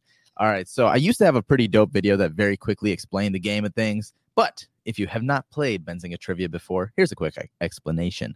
So what's going to happen? We're on a quick couple seconds here. We're going to have some questions pop up on screen, and the way you answer them is in the chat. So when a question goes on screen and it's time to answer it, there are going to be four multiple choice answers. All you have to do is type the corresponding number to the answer you want to select in the chat, and it's going to go ahead and record your answer there what's going to happen. I think we have seven questions today, not a hugely long one, but Okay. a quick little trivia segment. Okay. And the people who not only answer the fastest, but answer the most questions correctly are going to win. And so, folks, we will be having a winner here. And of course, we'll be crowning them the king of So trivia. i- for the if. I think the answer is number one, I put one. I type one in the chat. that is correct. You Okay. Type two in the chat. Oh, wait, Rohan, you, you, you missed one very important part. Oh, yeah. What's that? Uh, to be eligible to win, you have to have already liked the video before you answer the trivia questions. Oh, true. very Oh, important that piece is of true. trivia. So we're gonna give ourselves a, a quick minute or 30 seconds here. I'm gonna throw on some music, and folks, this is your time to go down and make that gray thumbs up button blue. That is the prerequisite. No, Enver, stop it! Why'd you do that? you messed it up. Hold on, I'm removing it. No, we can't. Amber, now it's gonna I it's gonna start in 20 seconds whether we're ready okay, or okay, not. okay, 20 seconds. Go hit the like. You don't have a whole lot of time. Enver, don't put that. Remove your screen share. I have it set up in vMix already. Um, Enver, what are you doing over there, man? what are you doing, Enver? Guys, stop stop piling on. I'm Enver. kidding, kidding. That's my man. He was Wait. extra prepared, and I didn't communicate with him that I was going to. We have five seconds. It's starting in five. What what do we do, Rohan? What do we do? All right, hit that like real quick and get ready to answer some questions, folks. Okay. we have trivia. Elon Musk Let's and. Tesla. Let's do it. I'm excited to be back. I'm gonna I get the beat in. Okay, who, who wants to read the first so question? nostalgic. Oh, Oh, why did it disappear? Rohan, what is happening, man? Oh, Wait, hold on, hold on. no. I think Enver must have. Okay, hold on. I think I can Oh, get it no. fixed. our table. Our trivia, it's broken. This is going swell. So so delightfully. Okay, I mean this is this is this Uh, very one sec, one nostalgic. sec. This is exactly how you know what? trivia. Th- th- yes, this is how it used to go. Right? Yeah. this is how it used to go on trivia. It's been a couple months since we've done this show. Oh, hey, okay, I got it fixed. There we go. Uh, okay. I don't really know what we I did, but it fixed itself. So I'm very happy about that. Four seconds, folks. Get All right. ready to get started on some trivia. Elon Musk and Tesla. All right, Spencer, you start out. In which country was Elon Musk born? Answer number one for South Africa, number two for Romania, three for Canada, four for America. This one is easy peasy. Hey, listen, it's not easy for everyone, okay? So have some respect so for us less I'm gonna educated say I'm- individuals. one, I'm 'cause I- seeing, I, yeah, I do one. see a two in the chat. I see mostly ones. yeah, a I fellow see- South African. I see a Oh, three. yes. We, Eh, I would hope Aaron knew this one. we have a three in the chat. We have a five. That's not an option. Uh, I see a couple twos, mostly ones though. One is my Mostly We, answer. sh- we do share this in common. Yes. What? We Got that blood diamond money, Yeah, baby. Exactly. Wait, Exactly. y- y- wait, you're born in South Africa? yes, Come sir. on, Spencer. We've been on, over Spencer. this. South Africa. I didn't know that. Aaron Thomas is a Yeah. man, a, a man of the world. He was born in South Africa, lived in Australia for a while, India too. India, India too. too. Uh, came to the then U.S. I came here. Yeah. Somehow ended up in Michigan after all those things. Somehow ended up in Michigan. Wow, I'm actually surprised at how diverse those answers were. All right, folks. Well, if you selected South Africa, which looks like the majority, then you would be correct. That is We where Elon Musk was born. Good amount of answers in trivia today. Who wants to read the next one? A lot of AB. participants. All right, at age 12, Musk, we're talking about Elon here, sold his first computer program for $500. It was a video game called what? What is Space Invaders? What is Pac Man? What is Blastar? What is Asteroids? I actually have no clue. Um, I'm Well- gonna use I'm gonna use uh uh I'm what's it sure it's it's either Space Invaders or deduction of Blastar. reas- I wanna say it's reasoning of Blastar. deductive what's it called? What? Deductive reasoning. I'm gonna use deductive reasoning here. I'm pretty. I, I'm gonna guess three. Yeah, that's my deductive reasoning because I, I doubt it's because the answer is C. There we go. oh yeah, good good point. Wow. I mean, Yeah. He definitely like he definitely Bringing didn't. the classic tactics. If he invented Pac-Man, Yeah, I'll, I'll walk out. definitely I'll walk out of this office right now. I'll go jump in the Detroit River. No, uh, and thank you for clarifying that we're talking about Elon Musk. yeah, and, not Kimball. and not Kimball. Thank Yeah, you. No problem. Um, yeah, I feel like if he invented it, I used to play asteroids at, like as a kid. Um, okay. What it- about? Uh, did you ever have like a Nokia phone that you had Snake on? Oh yeah. Oh yeah. I think we was- have uh, Aaron Thomas in the lead because he guessed it Blastar, right? Let's go. Let's go. All right. All right, so AT. th- that means I get to take the next question. So in Yes. 2016, Musk, Elon Musk, founded another company dedicated to providing tunnels for transportation. What is this company called? The tunnel company, the mole company, the drilling company, or the boring company? Whatever happened with this, by the way? I think it's still around. They're still around. Uh, I think it's the Tunnel Company. Um, it makes about- sense because right, it's right? I tunnels. think you're. I think you're wrong. So the, The the way boring, I'm thinking co- the boring this is company was they make flamethrower. tunnels. They make tunnels. So call it the Tunnel Company. That's No, my reason. The boring company was is the flamethrower, but it's also the tunnel, isn't it? Oh, Yeah, it- it's the no, boring it is. I company. think it- yeah, it's the boring company. Yep. Speaking of Musk, did you guys see on uh, Twitter someone like rehashed? Uh, I guess back in 2018, Elon Musk said he would fund any uh, person who didn't have clean drinking water in Flint, and someone just asked him like, "Oh, how's this going?" By the way, and it, it's like been big on Twitter today. Uh, Essentially, and he forgot. I guess so. He forgot about his promise to. Thanks. As Jason said, he should have wrote it down. Yeah, exactly. He needed to write it down somewhere. He obviously did. All right. We had a Uh, couple he over, ones. He overpromised and underdelivered. couple ones, couple threes. Rohan, take us away here. All right, folks. What is the legal name of Elon Musk's child with Grimes? This is hard. Um, is it X A U A dash X I I Musk? Is it X A zero A dash X I I Musk? This is confusing. X A I A dash X I I Musk. I think it's. Isn't there Ma- a pho- isn't there an official phonetic pronunciation for this? I, f- I think it's Xavier. X. I think it's I X. feel like it's four. The chat is saying four too. I feel like the chat is probably onto Yeah, something. I, am here. with four on this one because I remember there being an A E in the name. Yeah, I, I, the E looks familiar to me. yeah, I know. the wait, A, wait, so chat. before, I think. Chat, what is the pronunciation of this? Is it Xavier? TJ, it's Kanye. Yes, it's Kanye. It could be Zay. Would make sense. It was X A E. I think it's just X. Is it X going to give it to you? X gonna give it to you. R.I.P. Is that what is the pronunciation? R.I.P. Someone in the chat will tell us the pronunciation. Oh, it's Elon. Elon Jr. Shelly got it. Shelly got it there. Nice. Chat was all over that one. Nice Ooh, job. ooh. It's actually DMX. Alrighty. Uh, I'll read this one. When did the U.S. the U.S. SEC sue Elon Musk over his claim he was taking Tesla private? 2021, 2018, 2015, 2012. Oh, this is tough because is, is it when it happened or when they, When they sued them. When they sued them. When did the SEC sue Elon Musk? I actually have no clue. But Two, uh, 18. I'm following the chat here. I'm a man of uh I'm gonna guess number one. I put my guess in before I looked at the chat. It happened. uh, I'm gonna put 2018 in. Did it Uh, really happen? Did that really happen 3 years ago? yeah, but the SEC takes a long time to do things, so I'm gonna go ahead and say it's one. I think I think I'm right. So I usually go with like the take the the largest number and bring it down by one. So that's why I picked two. Um, but the chat's all saying 2018. I think I it's 2021. Chat or Spencer? Who are you siding with? take it or leave it. with the chat. Take it or leave it. Oh yeah, we got to Herd do some more take it mentality. or take it or we got to do more take it or leave it after this. Oh, Oh, oh. Spencer. New, new, new, new, new, new. We, we have the air nah, I still think I'm right. All right, well you can you can do your own SEC does research. take forever to do things. You are right on that.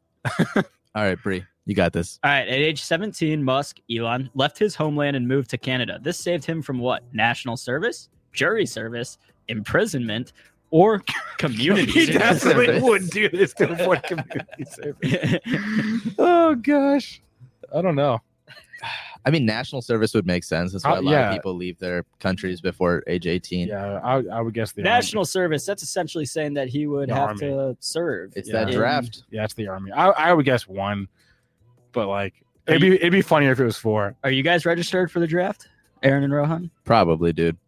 I Wait. think I, I think I. I think you have to be. Wait, do I have to be? I wasn't born here. I, I, am a know then. citizen though. I became a citizen back in 2011. Sure. So maybe. Yes. I think they don't made know. us do that in like Boy Scouts or something. The chat. The chat can let us know. Let me know if I'm if I'm uh, registered for the draft. I I'm I'm registered for our fantasy our fantasy baseball draft. There you go. Does there you go. I think that count? counts. Okay, it was the army. Yes. National job. Service. Great Nice. success. I think I got I got that one wrong. I think. Was it was that the last question? No, No, no, we one got more. one more. Oh, Last, okay. one, last one. I'll take it. I'll take it. Ooh. What Ooh. What? What's the Tesla IPO price? Oh. Was it one, Oh. nine dollars, two, sixty-nine dollars, three, fifty-six dollars, or four, seventeen dollars? I know is- what answer I want it to be. This is the hardest one yet. Yes. I'm seeing a lot we of all, fours. We all know what answer. I know the stock was at like around nine dollars for a while, but maybe it, it opened higher and came down to that level. I'm gonna guess 56. No, No. gonna guess I'm guessing 17. seventeen. with Remember, remember, this I was is gonna say 17. Tesla did a stocks uh, a five for one split last year. Well, right. Oh shoot, are we talking? Is it? Oh my god, No, we're talking the IP the Wait, so that's day number two. the day of the IPO. times five. No, no, no. What? What? No, not in post split number. I don't know. I didn't. I didn't make the question. I'm assuming it's referring to not post split dollars. Like It'd be what? IPO. What, what It's was it at IPO the time? Let's go. Let's go. Woo! All right. Let's get him, son. I didn't know that one. That was hard. Can we get the drum? Can we get the drum roll going for the winner? There we go. Let's go! Wait, wait a minute. No, no, no, no, no, no. we have other uh, winners. Pause. Pause. That don't count. we have other winners. Mo Get trades him, it. get him out of here. Planted cyclist. WM. How are we going to do this? We got. We have four No, no, winners no. here. Okay, they're not all winners. It's in order of who does it the fastest. So technically, Mo trades it. You are the winner. Oh. So Mo trades it. Please email shows at benzinga.com to Planted claim the glory WN, of Christian being Gallagher, the Liam winner. Wolf. But uh, That's yeah, the shout out everyone else who did quite well. Um, I think Enver must have not been playing today, otherwise he probably would have won that too. Uh, but Cheated. you know, Wait, Mo's. Mo's from Detroit. Mo, you can also swing by the office if you're not going to like kill us or anything. Uh, yeah, I don't know why he would do that if we're going to. Mo, going if you're vaxxed, come through. if we're, if we're going if we're going to get free stuff. if you're waxed, vaxed. Who who did? who Sorry, that did was me. That was me. Sorry. Um, uh, Rohan and uh, At, thanks for. Uh, thank- that was fun, guys. We we we, we got to do this every week. Great success. Oh, success. absolutely. This is Maybe next very time y'all can try and catch me, but uh, for right now, I will continue to wear this crown as the top trivia dog of Benzinga. Dude, I wasn't even putting my answers in the chat. Me neither. Yeah. I didn't even play.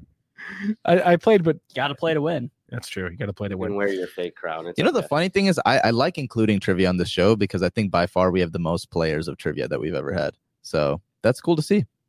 Oh, Just absolutely. say that. No, this is uh this is huge. This is momentous for trivia. Thank you all for playing for us. this is with. It's a momentous moment for trivia. it is. All right, cool. All right, cool. I think it's uh, I think it's about that time. Yeah, here, Just gonna Mo. Thank you for having me. Mo, we'll put it on the screen. Ready? Uh, I just threw it in the chat. shows at benzinga.com. There it is. Uh, we- we'll, we'll we're gonna do that every single Thursday. I think every Thursday at one o'clock, trivia, and we're gonna give away some free stuff every single time to one person. And congrats to Mo. Mo trades it. Nice. All right, cool. Uh, hey, b- uh, before we bring on our, our last guest of the day, how are we doing on like stonks? Are, are, we are we are we cool? Ab, how's the market doing today? Um, let's do a quick little market check. Uh, Tesla flat, yeah, let's pull let's pull up some charts. Spy up, All right, here's here's Spy. Spy in the green, a smidgen. QQQ Q's- up more than Spy. Q's all time high. Dow down again. Who cares? Who cares about the Dow? Serious Your question. grandpa. Serious question. In the chat, put a one if you care about the Dow, and a two if you do not care at all about the Dow. Because I honestly think that no one under the age of like 45 or 50 cares about the Dow. Well, I think like Apple and Microsoft are in the Dow, so It's 30 companies. Who cares? I don't know. Either way, Spencer, I'm watching QQQ like a hawk right now because I don't even know that. Oh, the DIA, right? That's the ETF. DIA, yep. I didn't even. See, I didn't even know that. Dow Industrial Average. Who cares?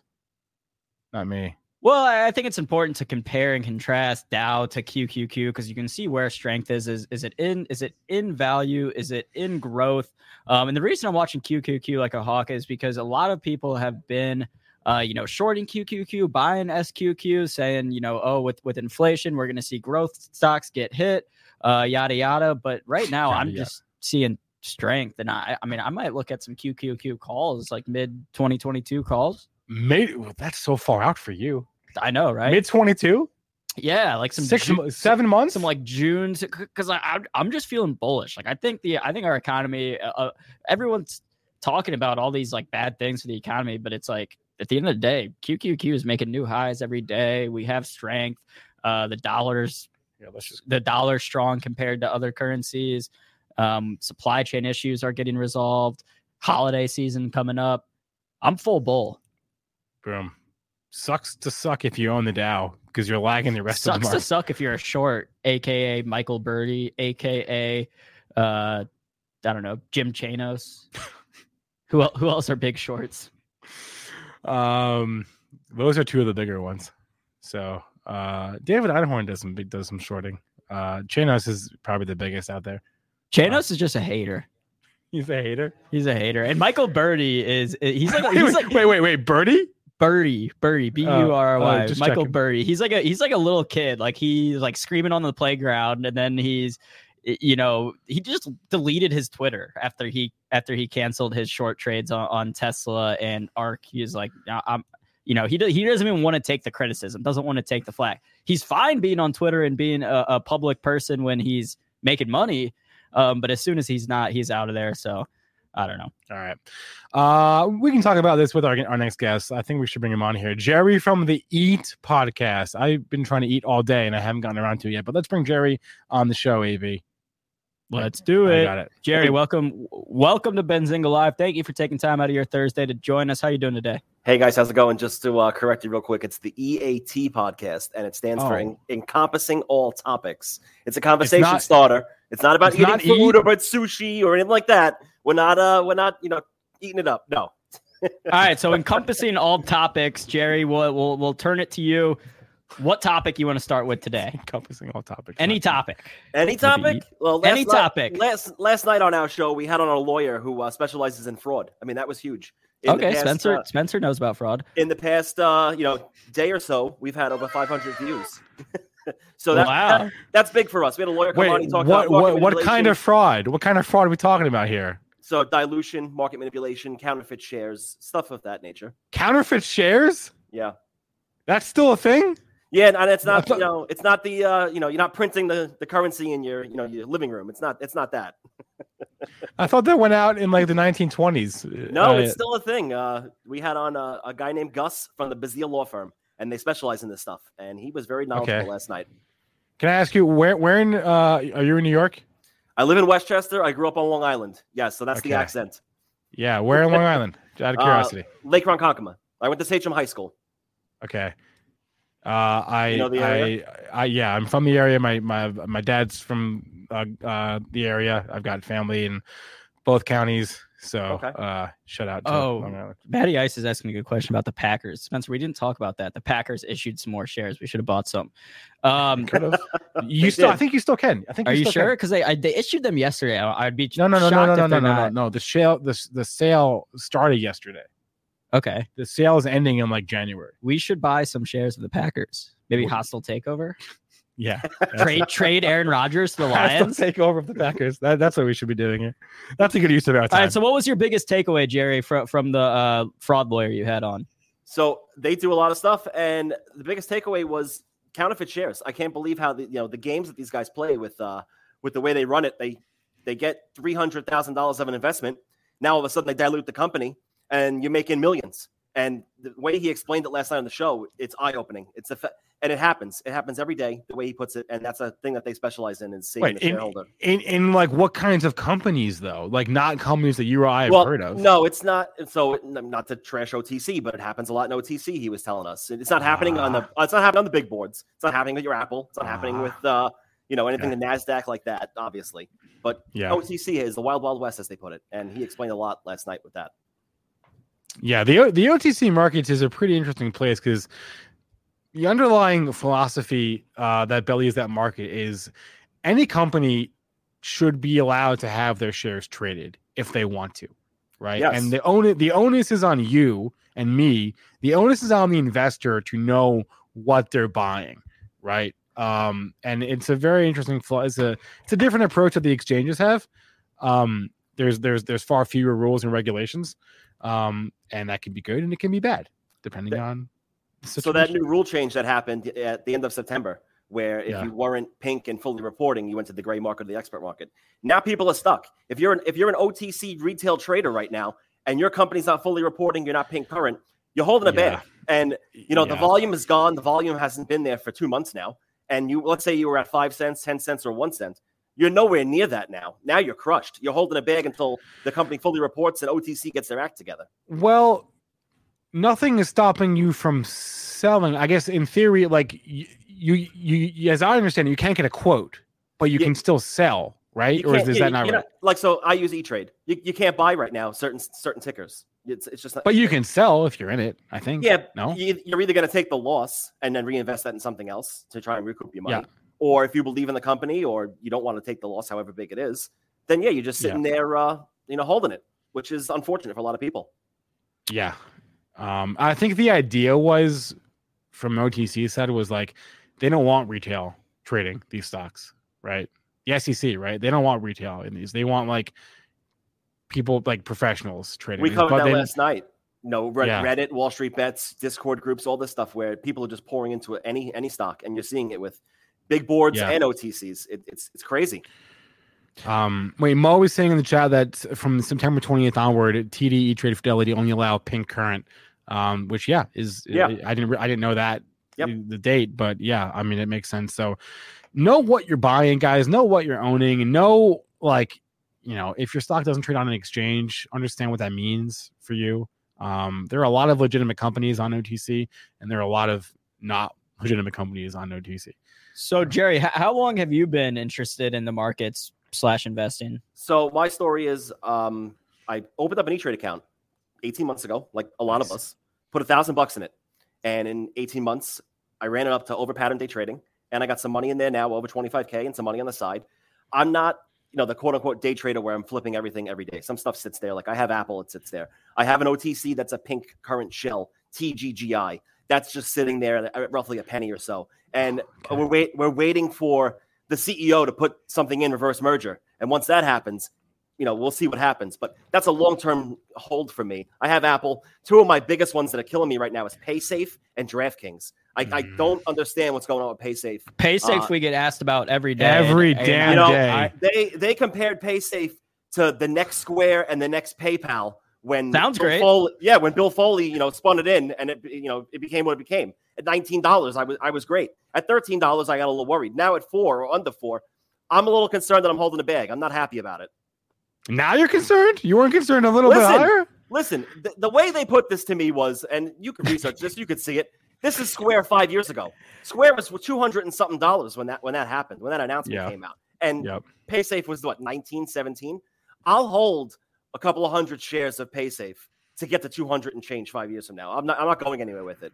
So Sure, now- PaySafe's IR worked their magic on you essentially. No, I don't think it was the IR firm. I think it was like Other traders. I think it was just the market. Uh, it- When- it was the hype. It was the hype machine. It was the when hype you machine. compared PaySafe to the other big boys, Square and all them, their Yeah. revenues as a private company were right on par. It was just underneath what what the Square and PayPal were doing. So Yeah. now they're going to go public. They're going to get more known. That people are going to do what they do with them. They're very involved with Twitch, Amazon, uh, online sports betting. When they're involved with DraftKings, when you some states like New York doesn't do it yet, it's going to happen soon. When you place a bet online, most likely if it's through DraftKings or certain other uh, companies, PaySafe is processing that payment and they're getting a uh, a portion of that. So that that was the thing. Gambling is going to be huge eventually. It's going to be everywhere. That's I- part of my theory of why I have it. I saw that Caesar's announcement today. Caesar's got the sports book in MSG. You you saw that? I didn't see that. No. Um, yeah, yeah, yeah. Okay. Um, it's a total land grab. Yeah, I I'm with you on on the betting thing. I mean, the market clearly got it ahead of itself. Um, like, but that's why it helps having longer term time horizons for some things. I, I've never really heard. I've yet to hear a convincing argument um for any one sports betting company over another. The only thing that I've- that I've really gotten behind is the fact that Penn doesn't have the same marketing cost and spend because they have the Barstool machine behind them. when you have Portnoy behind it, Right, exactly. That's the only that's the only convincing argument I've heard, I think, for any of them as to to pick one or the other. Uh, uh, why why DraftKings for you? they're involved and I, I- they're involved with PaySafe, and you know PaySafe something I've been long on for Oh. a while. So I figured Okay. I would tie the two together. I, I have nothing against Portnoy. I have nothing against you Yeah. know FanDuel or any of the uh, Caesars or MGM or anybody else. Just Yeah. with with PaySafe being the way I I looked into it, DraftKings to tie into it was the way to go for me. Got it. Got it. Um, what when you you know buy a, a, a PaySafe or a DraftKings, um, in this case, I'm you know I'm not sure where you are on your DraftKings, but you're, underwater in PaySafe. Everybody is. Um, do you have like uh a an uncle point? Do you have a price at which you'll sell, or do you just say, nah? Is it a small part of your portfolio? You say, I'm ride or die with this thing. It's not a big part of my portfolio, so I'm okay if I'm down 50%, 60%, Cool. 30%. It's it's not it's not a majority of it. I mean, I'm not happy Cool. that I'm down with it, but I'm long with it. So if I Right. add to it, I'm eventually going to get where I want to get. I'm I'm not worried about it. But and you're not adding down here, right? Not right now, no. I mean, I have money on the side to do it if I wanted to, but I'm, I'm looking at some other stuff. I'm uh, Cool. no, I'm, I'm crazy Apple. Uh, they just announced today they're ready for their car to come out in 2025. That's my biggest. Wait, what? Wait, what? You guys No, didn't they see that? Yes, they did. No. Yep, they fully Stop it. autonomous, fully autonomous car. So that's why the stock is up three percent. it. Wait a minute. Yep. Did they really? Yes, Project Project Titan? Yep. They didn't. Well, they didn't announce that. They said fully autonomous car 2025 was the headline I just saw before I uh, came on with you guys. Oh, that's bullish for Nvidia too. Oh, we have so Yeah, many that news- damn Apple. That news so dropped freaking probably what half an hour ago, 45 minutes ago. That news dropped. Jerry, this is why we need you. We need you to keep us updated on these things. Oh, oh, I, I see what he's saying. Okay, so uh, Apple. Oh, okay, right. I, I got it. Uh, and Wedbush commented on it. They said it's a matter of if, it's a matter of when, not if, the Apple Car actually um, goes live here. Um, okay. So this is an interesting uh, pie graph that shows the market share of different sports books in the U.S. right now. Uh, you can see FanDuel right now is, Yep. the dominant player with thirty around thirty seven percent of the market. DraftKings about a quarter. uh, Bet MGM 16%, Caesar 6%. Barstool right now is at 4.2%. Uh, Portnoy actually tweeted this graphic out and said when this uh, when this data was collected that Barstool's sportsbook was only in about four states. Um, so, given the limited amount of states that Barstool Sportsbook was in, he was saying that number is actually impressive. He's trying to put his spin on it. Um, but either way, it looks like Barstool definitely has a way to go to catch up to DraftKings, FanDuel, etc. So, uh, you can argue that's a bullish sign that hey, as they grow, you you can be you know involved in the stock. Um, but but right now, I think that a lot of people assume because of how big Barstool is that their sports book is bigger right now than it truly is. And they're matched up with Penn National, which isn't a slouch either. You know, they're a company that, that has places and has uh, has gambling. They're not, they're not new with the game. They know what they're doing. They team Yeah. up with, with Portnoy and his marketing machine and the Stoolies and everybody else. It's going to Yeah. go. Four percent seems light. They just came out with uh, they were, just came out in Illinois not too long ago. They came out in Arizona not too long ago. Th- that number is going to go up. They're going to they're going to take market share. That's only a matter of time. You're right. Uh, I just pulled up this picture here. This is what the app. This is like a concept of the Apple car. Looks like a Cybertruck. I don't even know if I like that. It's interesting. I don't even know if I. I don't even know if I like that. It, it looks kind of boxy to me. I don't know. Well, the, the concept will always change. I mean, that they'll true, That's the idea. true, true. Then they'll start molding it a different way in something a No little more mirrors? boxy or round. Or Dude, no rear view mirror. Come on, man! I need some mirrors. How else am I supposed to switch lanes? Parallel park. Parallel park. Yeah. Well, it's we, gonna we do it both for know. you guys. You don't have both to know do you that. don't. Yeah, we both know you don't have. You don't know how to do that. I I'm I can parallel park. You can parallel. Park. Actually, I I'm do. from- a- I, I, I'm from New York. We parallel park in our sleep. oh, I'm Yeah. sure you do. So Yeah. wait, Jerry, is, is it correct? You were a, a law enforcement officer? So uh, that's my day job. I, you know, on the podcast, I don't talk what I do. I don't. Wait a talk- minute. Wait a minute. It's daytime right now, Jerry. What are you doing over here? I work overnight. Oh, so your day job is your night job. All right, that's fair. So, so I don't, I don't talk about what I do for for my job now. Um, the story is I, I'm involved in law enforcement. I'm, I work with one of the biggest law enforcement agencies in the world. I'll leave it at that. Um, I don't, I don't talk about it. I don't talk about politics on the show either. Uh, I think that you're going to alienate half an audience the minute you start talking about a president or a former president. Or you know what I do. encompassing encompassing all topics besides politics. Yes, I mean, listen, we'll talk. Ru- Russ is my co-host. Russ and I have been friends since you know we've we've been kids, 15 years old. I'm, I'm now 40, so I've known Russ 25 years. We'll talk about Kim Kardashian and Pete Davidson till we're blue in the face. We'll talk about the Rangers, the NFL, you know, Yeah. MLB. We'll talk about that, and then we'll tie in stocks. Where I've interviewed a couple of CEOs. We got, we, and we're getting into we've gotten into gambling. I interviewed Phil Hellmuth. That was the, that's the highlight of my show. I, I Who? Phil uh, Phil Hellmuth, greatest poker player of all time. yeah. Okay. World Series of Poker. Yeah, I had him on for an hour, and that's that was great. I mean, so we, we do all this stuff. We talk about everything except politics, everything about you know what I do. I don't I don't tie Hey, in my, my M- job. Uh, Michael Jordan said it. Republicans buy sneakers too. AB, right? What? Republicans buy sneakers too. Yeah, Yeah, yeah. yeah, yeah. Anyway. Um. Uh, so so Jerry, so far out of the topics, you, you know, you've gotten into the gambling markets, whatever. What what's been your favorite to discuss on the on the podcast so far? So the biggest following comes with stocks, but I love sports. Sports will always be my thing. I played I played hockey when I was a kid. I, I'm a big Ranger fan. I was a Met fan as a kid. Uh, you know, Jets and Giants really didn't matter to me. That was that was my thing. But as I've evolved now with getting involved with E Trade a year and a half ago and making my account what it is, stocks certainly has brought the audience and has certainly gotten my attention. So Nice. what, what, where, how do you see New York sports right now? I mean, it's been like a decade since the last championship in New York. It's Well- like uh, I either the Yankees or the the uh, football giants. yeah. so- Wh- wh- so- what are you saying? I'm saying it's been a, it's been a long time since there's been a 10 year span where Yeah, not we a know. single Yeah, we know. New York team has won a championship. Yeah, we know. We yeah. know. Listen, I- I'm a Ranger fan. Uh, the Rangers are my team. When the Knicks are good, the Knicks they put some juice in the city. The Yankees always spend more money than the Mets. They're they're always going to be better. The Jets and Giants, sure, the Giants have a couple of Super Bowls. They beat that guy named Brady a couple of times. The Jets are just a mess. I mean, the, the, the Jets. pff, It's who's starting this week? Who's fumbling this week? Joe Flacco. Yeah, Joe I mean Flacco. exactly. And and the Jets are just a mess. I don't. Ugh, it Wait, wait, wait. I, I, I want to ask you, what is your opinion so far of the job that Steven Cohen is doing as owner of the Mets? So he's Former Wall the, Street guy. He's got the biggest pockets in in in the uh, in the league. He Yeah. signed Lindor to a huge contract. Other than that, what else has he really done? Syndergaard just walked out the door for the Mets. He went to you know Arte Moreno and the Angels. And Yeah. we're going to see what he's going to do next. Is he going to bring in Baez with another long term deal and team them up as the, the go to guys with Pete Alonso? We'll see. He's got Jacob DeGrom who can't stay healthy right now. He's got an elbow, elbow issue. The story with that is he went and took a uh, he went and got an MRI. the MRI machine, apparently, the way he was positioned, messed up his elbow even further. I mean, this is what happens to the Mets. It's a joke. it, it, it honestly speaking as a Yankee fan, it's it's pretty hilarious because the Mets the Mets are like an amazing counter to the Yankees because they're just so they, they they cannot stay out of their own way. It's it's it's hilarious, honestly. And I don't I don't hate the Mets. I have no ill will towards the Mets. Mhm. I think you guys are I I I I- feel sorry I feel bad for Mets fans. They they suffer through a lot. Oh, yeah. Um and I same I, old Mets. I- no, Wilpons, the Wilpons are gone, but it's the same old Mets. Now, I'm waiting for I'm waiting for Steve Cohen now to blow it out, and I want to see a payroll comparable to the Dodgers for the next couple of years. I want to see them compete with the Yankees and be the, the Yankees part two. I don't want them to be the little, the little brother or little sister of the Yankees anymore. When that happens, I'll what- be happy as a Met yeah. fan, and other Met fans will be happy as well.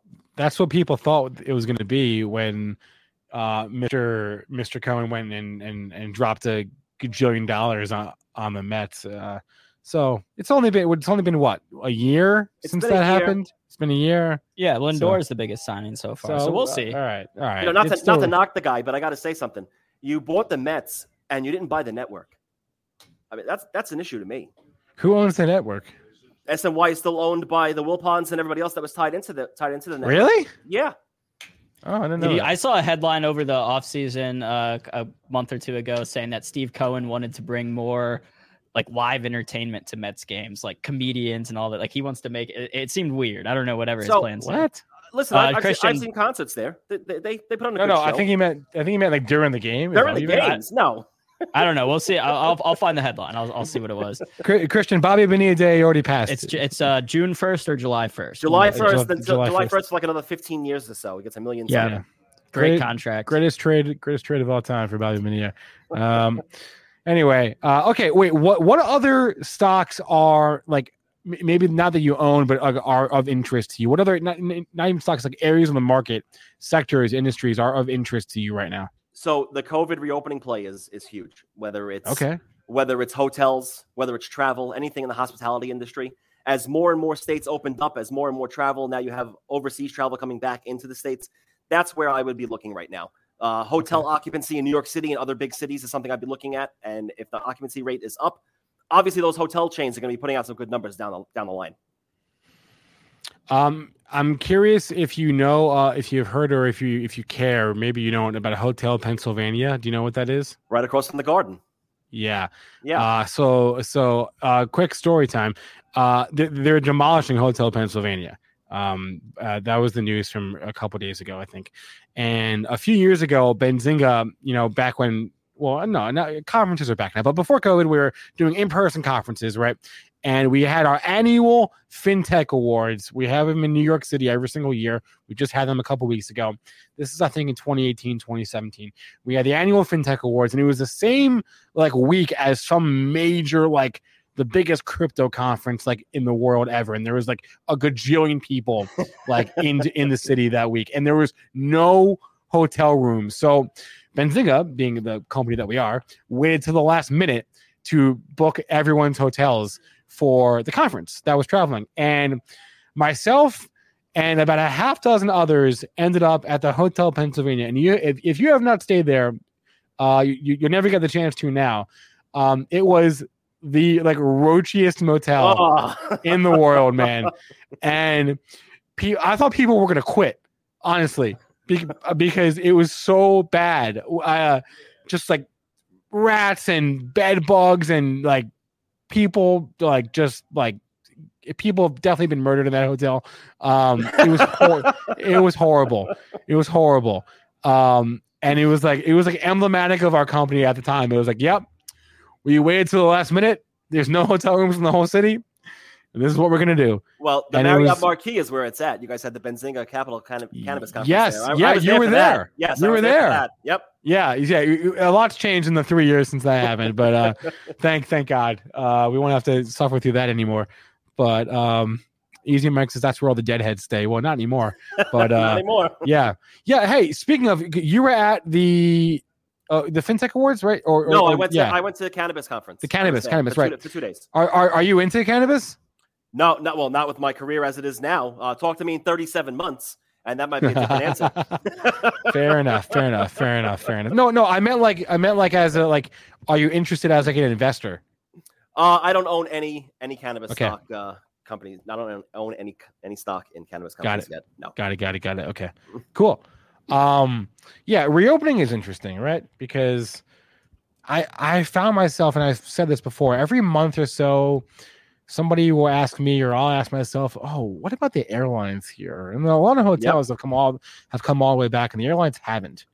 Um, it's not a it's not a historically has not been a great investment. I mean, it's airlines. They they've all gone bankrupt, I think, except for Spirit, um, because it's new, or maybe JetBlue. But um, I don't know. What, what do you what do you think of the airlines here? So the airlines eh, tying into that international conversation again. You look at Yeah. who's flying international. JetBlue just started flying over the Atlantic not too long ago. So Yeah. now they're going to get some increased revenue from that. If you're looking at a JetBlue play, if you're looking at you know American, Delta, United, they're going overseas, and now all those travelers are coming back over here. That's something to look into. If you're looking into something like Southwest or Spirit, they're not going that route. They're going around the country here, maybe Canada or down to the Caribbean. They're not. Uh, they're not in that international play. If that's what you're looking for. Okay. Um, yeah, I, I, guess I was speaking more broadly. Right. I know the international catalyst. I mean, I guess it's over now, right? Because the news, the border already opened up. Um, I don't know. I guess like I go back and forth about like because you, it's the same logic that people had last last March was like, all right, are there are, are is air travel going away? Well, no, probably not. But does that mean you should buy the airline stocks? Well, also no, right? It's like doesn't necessarily mean that. You So, got to look at the debt associated with all of it. I mean, you know, yeah. the, the debt, the loans they got, are they are they paying that back? How are they paying it back? Is, is it going to be forgiven? If it's going to be forgiven, then cross that off the line immediately. You don't even worry about it. Okay, on the reopening front, I am long and strong Airbnb. Do you have thoughts there? Airbnb, I think it. Well, if, if you're opposed to going to hotels and the exchange of people coming in and out, and you want something more subtle, more quiet, more homely, Airbnb is the way to go. Yeah, I mean, do you like do you like it as a product or service or as a I've as a- used as- as a I've used stock? VRBO. I haven't used Airbnb personally. You know, I've, I've gone to Napa and other places, and I've used VRBO. Wait, what? VRBO? Vacation rental by owner. Yeah, it's like an Airbnb competitor. I It's think like it's an- actually been it's- a, yeah. Wait, I thought that was I thought that was a stock. I was like, what VRBO? no. V- I think VRBO has actually been around longer than uh than Airbnb. Well, I I'm was like, teaching that's you not a- something here. I've never heard of VRBO. What company is that? It's called VRBO. Yeah, vacation rental by owner. No, okay, I know what that means. I've never heard of the the acronym VRBO before. Oh, that's what they are. That's what I call it.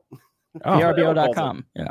Is I, that- I remember I I remember doing there. that before Airbnb. Like I think before Airbnb was even a thing, we we rented a house through a uh, VRBO for a family vacation. All right, uh, today I learned. I, wait, VRBO is a, is a company? Yeah. yeah. It's a website. Oh, Go to- uh, okay. I didn't quick Google uh, search. I don't know these things. I, I okay.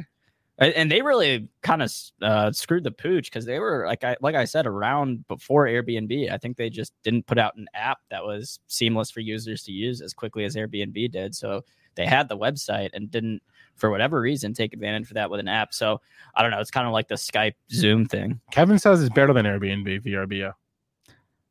I yeah, I don't know Uh, enough about both the companies to to have an opinion either way. I do know uh, Airbnb is frustrating for a lot of users and It is. and uh, Airbnb. Yeah, because you see a listing for like ninety eight bucks a night, and then you book it, and it's like, oh, but it's actually one fifty after fees, and Yeah. oh, shoot. That's like some ride sharing uh, platforms as well. yeah, yeah. Kevin says I should I should get out more. He's right. I need to get out more. Yeah. Definitely. definitely. You got to come to New York. Come to New York. Um, we'll, uh, yeah, I- Jerry, we'll we'll, we'll take you. We'll Yeah. take you up on that next time we have a business opportunity in New York. We'll come. We'll hit you up. We'll we'll do uh maybe Bu- maybe Spencer and I Business can business opportunity. maybe Spencer I can do a ride along with you. Yeah, sure. I, That- I don't know. that, that'll be fun. I guarantee that'll be fun. All right. You'll see things Uh, you've never seen before. I don't know if I want to see things I've never seen before. I, I like my sheltered life. Yeah, Spencer likes to stay in his little bubble. Jerry, sure. thank you for coming on the show today. We look forward to getting you on back again soon. Uh, hit us up anytime you got something you want to talk about, or hey, if you want Spencer to come on the the uh, the, the, the the EAT, EAT podcast. podcast. Get it right, man. Spencer Yeah. would be a great guest for you. Oh, I don't know We'll about work on that. Yeah, absolutely. All right, we, we, we can talk about that. We can talk about that. Thanks a lot, Jerry. All right, guys. Thanks for having me on. All right, All right, have a good one. All right, bye bye. Oh, and, and happy Thanksgiving, by the way. too. You too. Okay. We have to start wishing our guests happy. Do they celebrate? They celebrate Thanksgiving in New York. Mostly uh, only on the uh, odd number years, Okay, which we're in right now. got it. So- Makes sense. Yeah. Uh, hey, apparently VRBO is owned by Expedia. Hey, the more you know. Expedia has been on a run, by the way. Wait, can you pull up? Where's my charts? Uh, where's my charts? Well, let's pull up. Pull up. Um. uh, Expedia versus Airbnb. Well, yeah. Well, I was gonna gonna do booking. I was gonna do booking versus Expedia. What, I'm, I don't know what booking is. Yes, you do. Okay. It's Priceline. It's Oh, uh, okay. it's Booking.com. It's Priceline, and it's um, um, Priceline negotiator. Uh, what's the other one that they own? Uh, Hotels.com. uh, uh, kayak, kayak, Kayak. Uh, kayak booking and uh, and Priceline. That's BKNG. I don't know. Their charts look pretty similar to me. Uh, what's the other one? Uh, Um, Expedia, Airbnb, Booking. No, no, no, no. Expedia, Booking. What's the one that stinks? Chat. Some travel. Uh, Tr- uh? Trivago. Tr. Trivago. Ho- Trivago. What, what was that commercial? The the Trivago commercials they used to do. I don't remember the ticker. Shoot, I'm blanking on the ticker here. TRVG. Thank you. Um, It's Trivago. look at that Trivago chart compared to Expedia and Booking. Hey, hey. Hotel Trivago. Yeah. Oh man. Anyway, that was a lot of fun. Yeah, we are trying to make this show not just a show about like stocks. Like that's where our bread is buttered, obviously, but we you know, we're trying to branch out, talk about some other things, have other random guests on that are not just all about stocks and markets and business and things like that. Stonks, stonks, stocks. Yeah, what's there to talk about with stocks? All they do is go up, so not much to talk about there. Wait, I I don't. I'm afraid to read. Shelly's asking if I do muck. Uh, is it mukbang or muck? Um, I don't know what that is, Shelly. It sounds. Let me go. It, sound, it sounds like a food. Is it a food? Yeah. Oh, it's uh. Okay. It, it, I think it's just like a. It's like ASMR, but for eating. So you watch What? people eat. No, I don't do that. Oh wait, earlier I saw a comment in the chat, but I believe it was while we had Jerry on uh, back when we were talking about Elon Musk.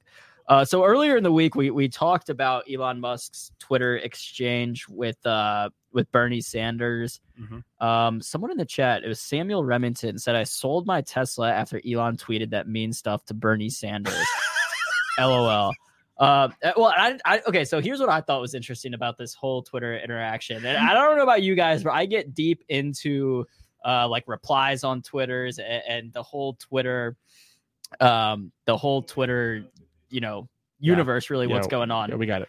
Um, and so after Elon Musk tweeted that, Edward Snowden tweeted, uh, like quote tweeted it and said, uh, like essentially like, "Come on, Elon, like this isn't cool or whatever." And then it was really funny because I feel like a lot of Elon Musk's followers also follow uh, Edward Snowden. So then they went after Snowden, saying, "Oh no, Elon's right. Like he should be being mean to Bernie Sanders, all this stuff."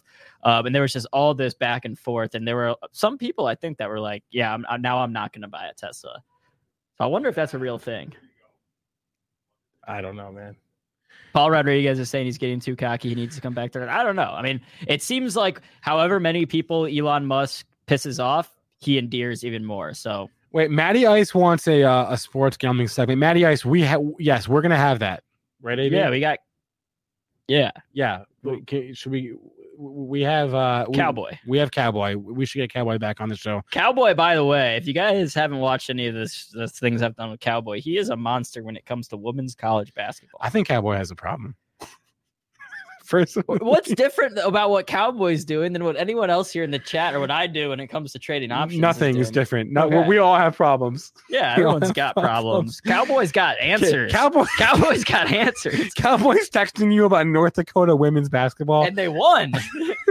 he said they were underdogs. They were plus 140 money line, and he said they were going to win by double digits. And what did they do, Spencer? They I don't won know. by double I don't know what they did. I don't know what they did. They won by double digits. Okay, there's some questions from the chat. We got a few minutes left in the show. Someone asked about Rivian. Let's pull up the Rivian chart here.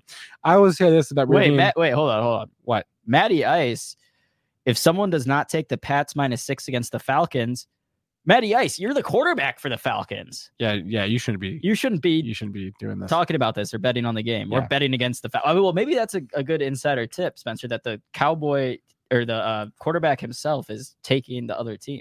Maybe. Uh, okay, Rivian. Here's what I would say about Rivian. Two days does not make the story over, right? Um, if recent history, if, if if this were last year or 2019, I would have said, "Yep, the top is in. We're done." Right? But every time you try to call the top uh, in any sort of high flying uh, stock like this, or anytime you try to say, "Yep, it's over. Get out.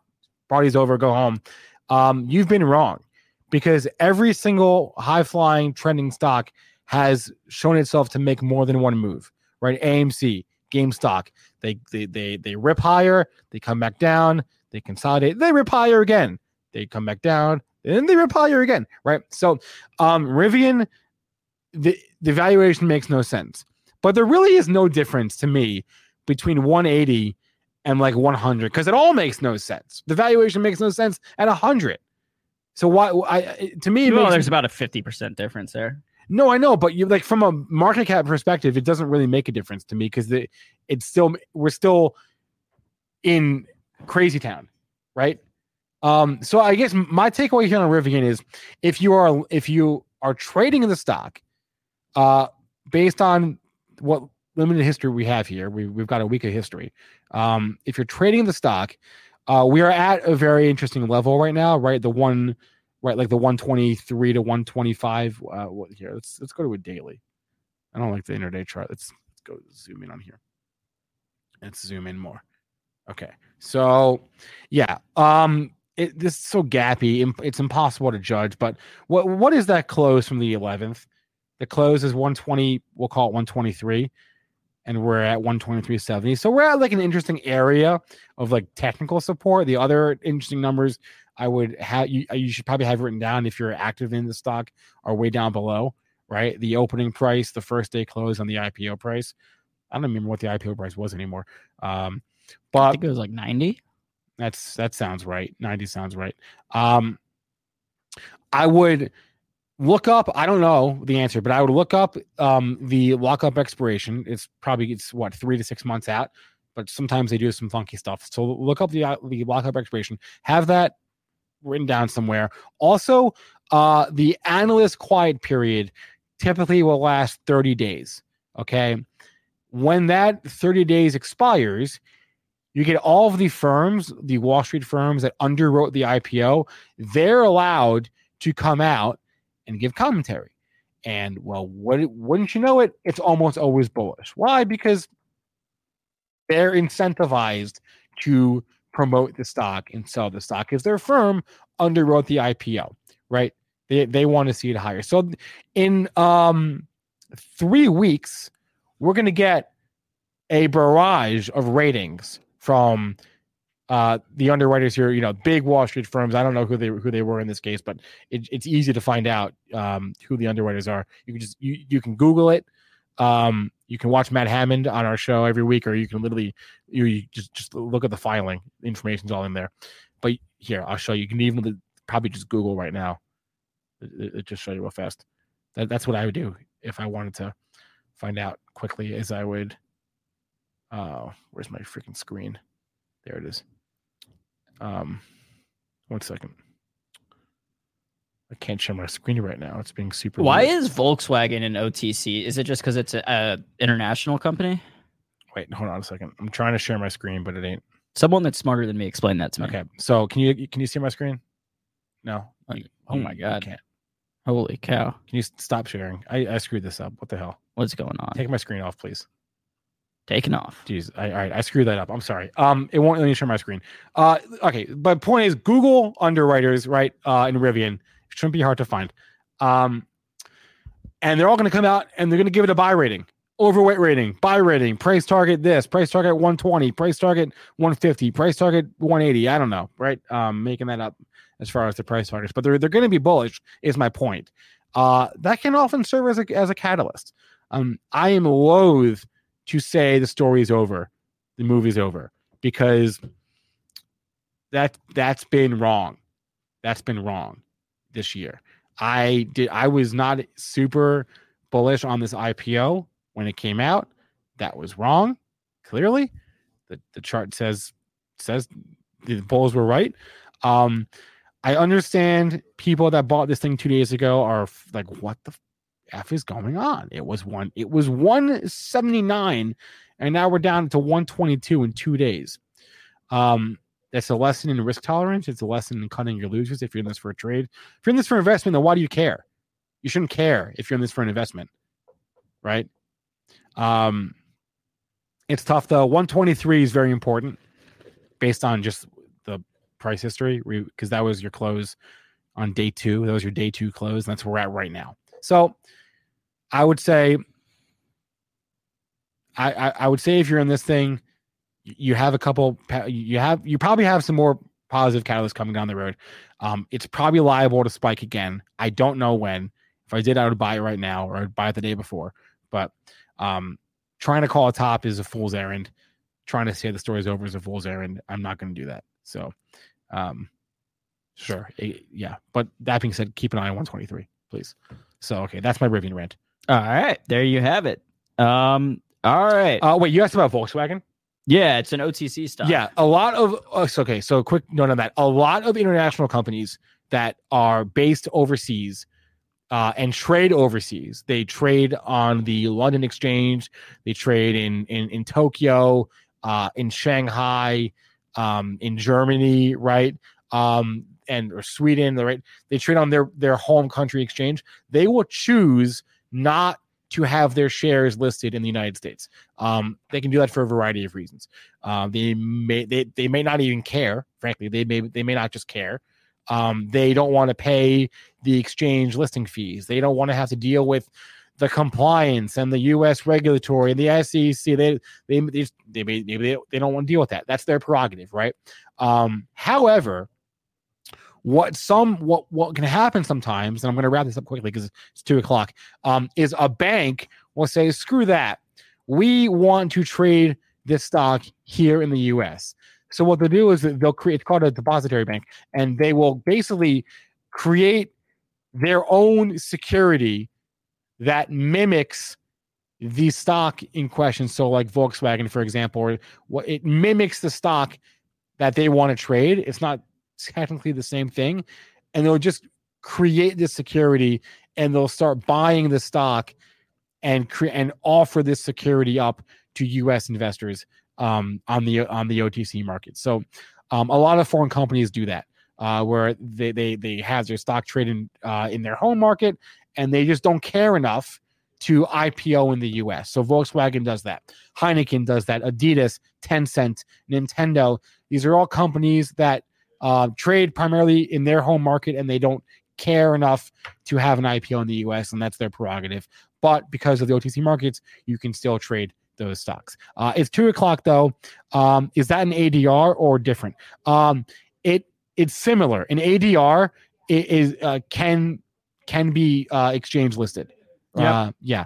Um, so quick note coming up now, we have our very own Benzinga NFT show, The Roadmap. A very exciting show today. Chris Katje will Wait, be did- there. Did you see who their guest is? Yeah, the uh, Dude, Limp Bizkit drummer, They're the Guitar drummer, player. the drummer from Limp Bizkit. guitar player, Oh, Wes Borland, get it right. Which is it? guitar player, It's the guitar player. from- guitarist. all right, it's the it, it's like somebody from Limp Bizkit will be on the roadmap talking about NFTs right now. Yep, and this stream will automatically set. Eduardo, I see you in the chat asking about Baba. Re- rewind about an hour and a half. I said I like it at 140, But he loves it Uh, at hundred. but this is not investment advice, just entertainment purposes only. Without further ado, let's go ahead and get to the roadmap. We'll be back tomorrow live at noon Eastern on another episode of Benzinga Live. Please smash the like for my wonderful co-host Spencer Israel, uh, our, our producers Rohan, Aaron, Enver, everyone out there, wherever in the world you are. Mo, take care. Hopefully, we'll be talking soon. Yeah, email us, Mo. Email us power shows shows at benzinga.com. The roadmap live right now. Check it out. End the show. How? Did you know nearly all stock price changes of 10% or more result from a single news headline? That's right. News headlines have a unique ability to drive stock prices up or down. These news catalysts create trading opportunities every day. All you need is a little help to reach out and take them. And if you're looking to grow your portfolio, it doesn't matter if your investment budget is small or big. An easy to read stream of news headlines will increase your opportunities to profit from price changes in the stock market, consolidate a knowledge based investment strategy, and grow your portfolio. All you need is Benzinga Pro and its powerful news alerts, price tracking, and portfolio monitoring to make a positive change in your trading performance. We've already helped thousands of retail traders across the world, and they could not be happier. Increase your market knowledge, boost your exposure to big movers, and make informed trades before major price changes. The opportunities are all around you. Subscribe now, and we'll skyrocket your portfolio today.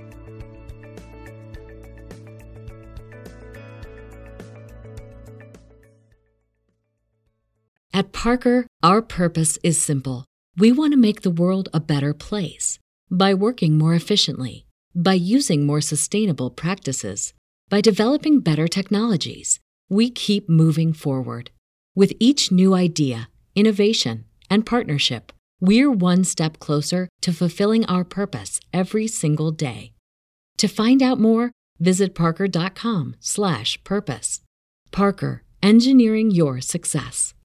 When your skin feels nourished and glows, you radiate confidence. Osea makes giving your skin a glow up easy with their clean, clinically proven Mega Moisture Duo. This seaweed powered duo features two of Osea's best sellers, Undaria Algae Body Oil and Undaria Collagen Body Lotion. Glow from the inside out. Get 10% off your first order with code GLOW at OseaMalibu.com. That's O S E A Malibu.com code GLOW.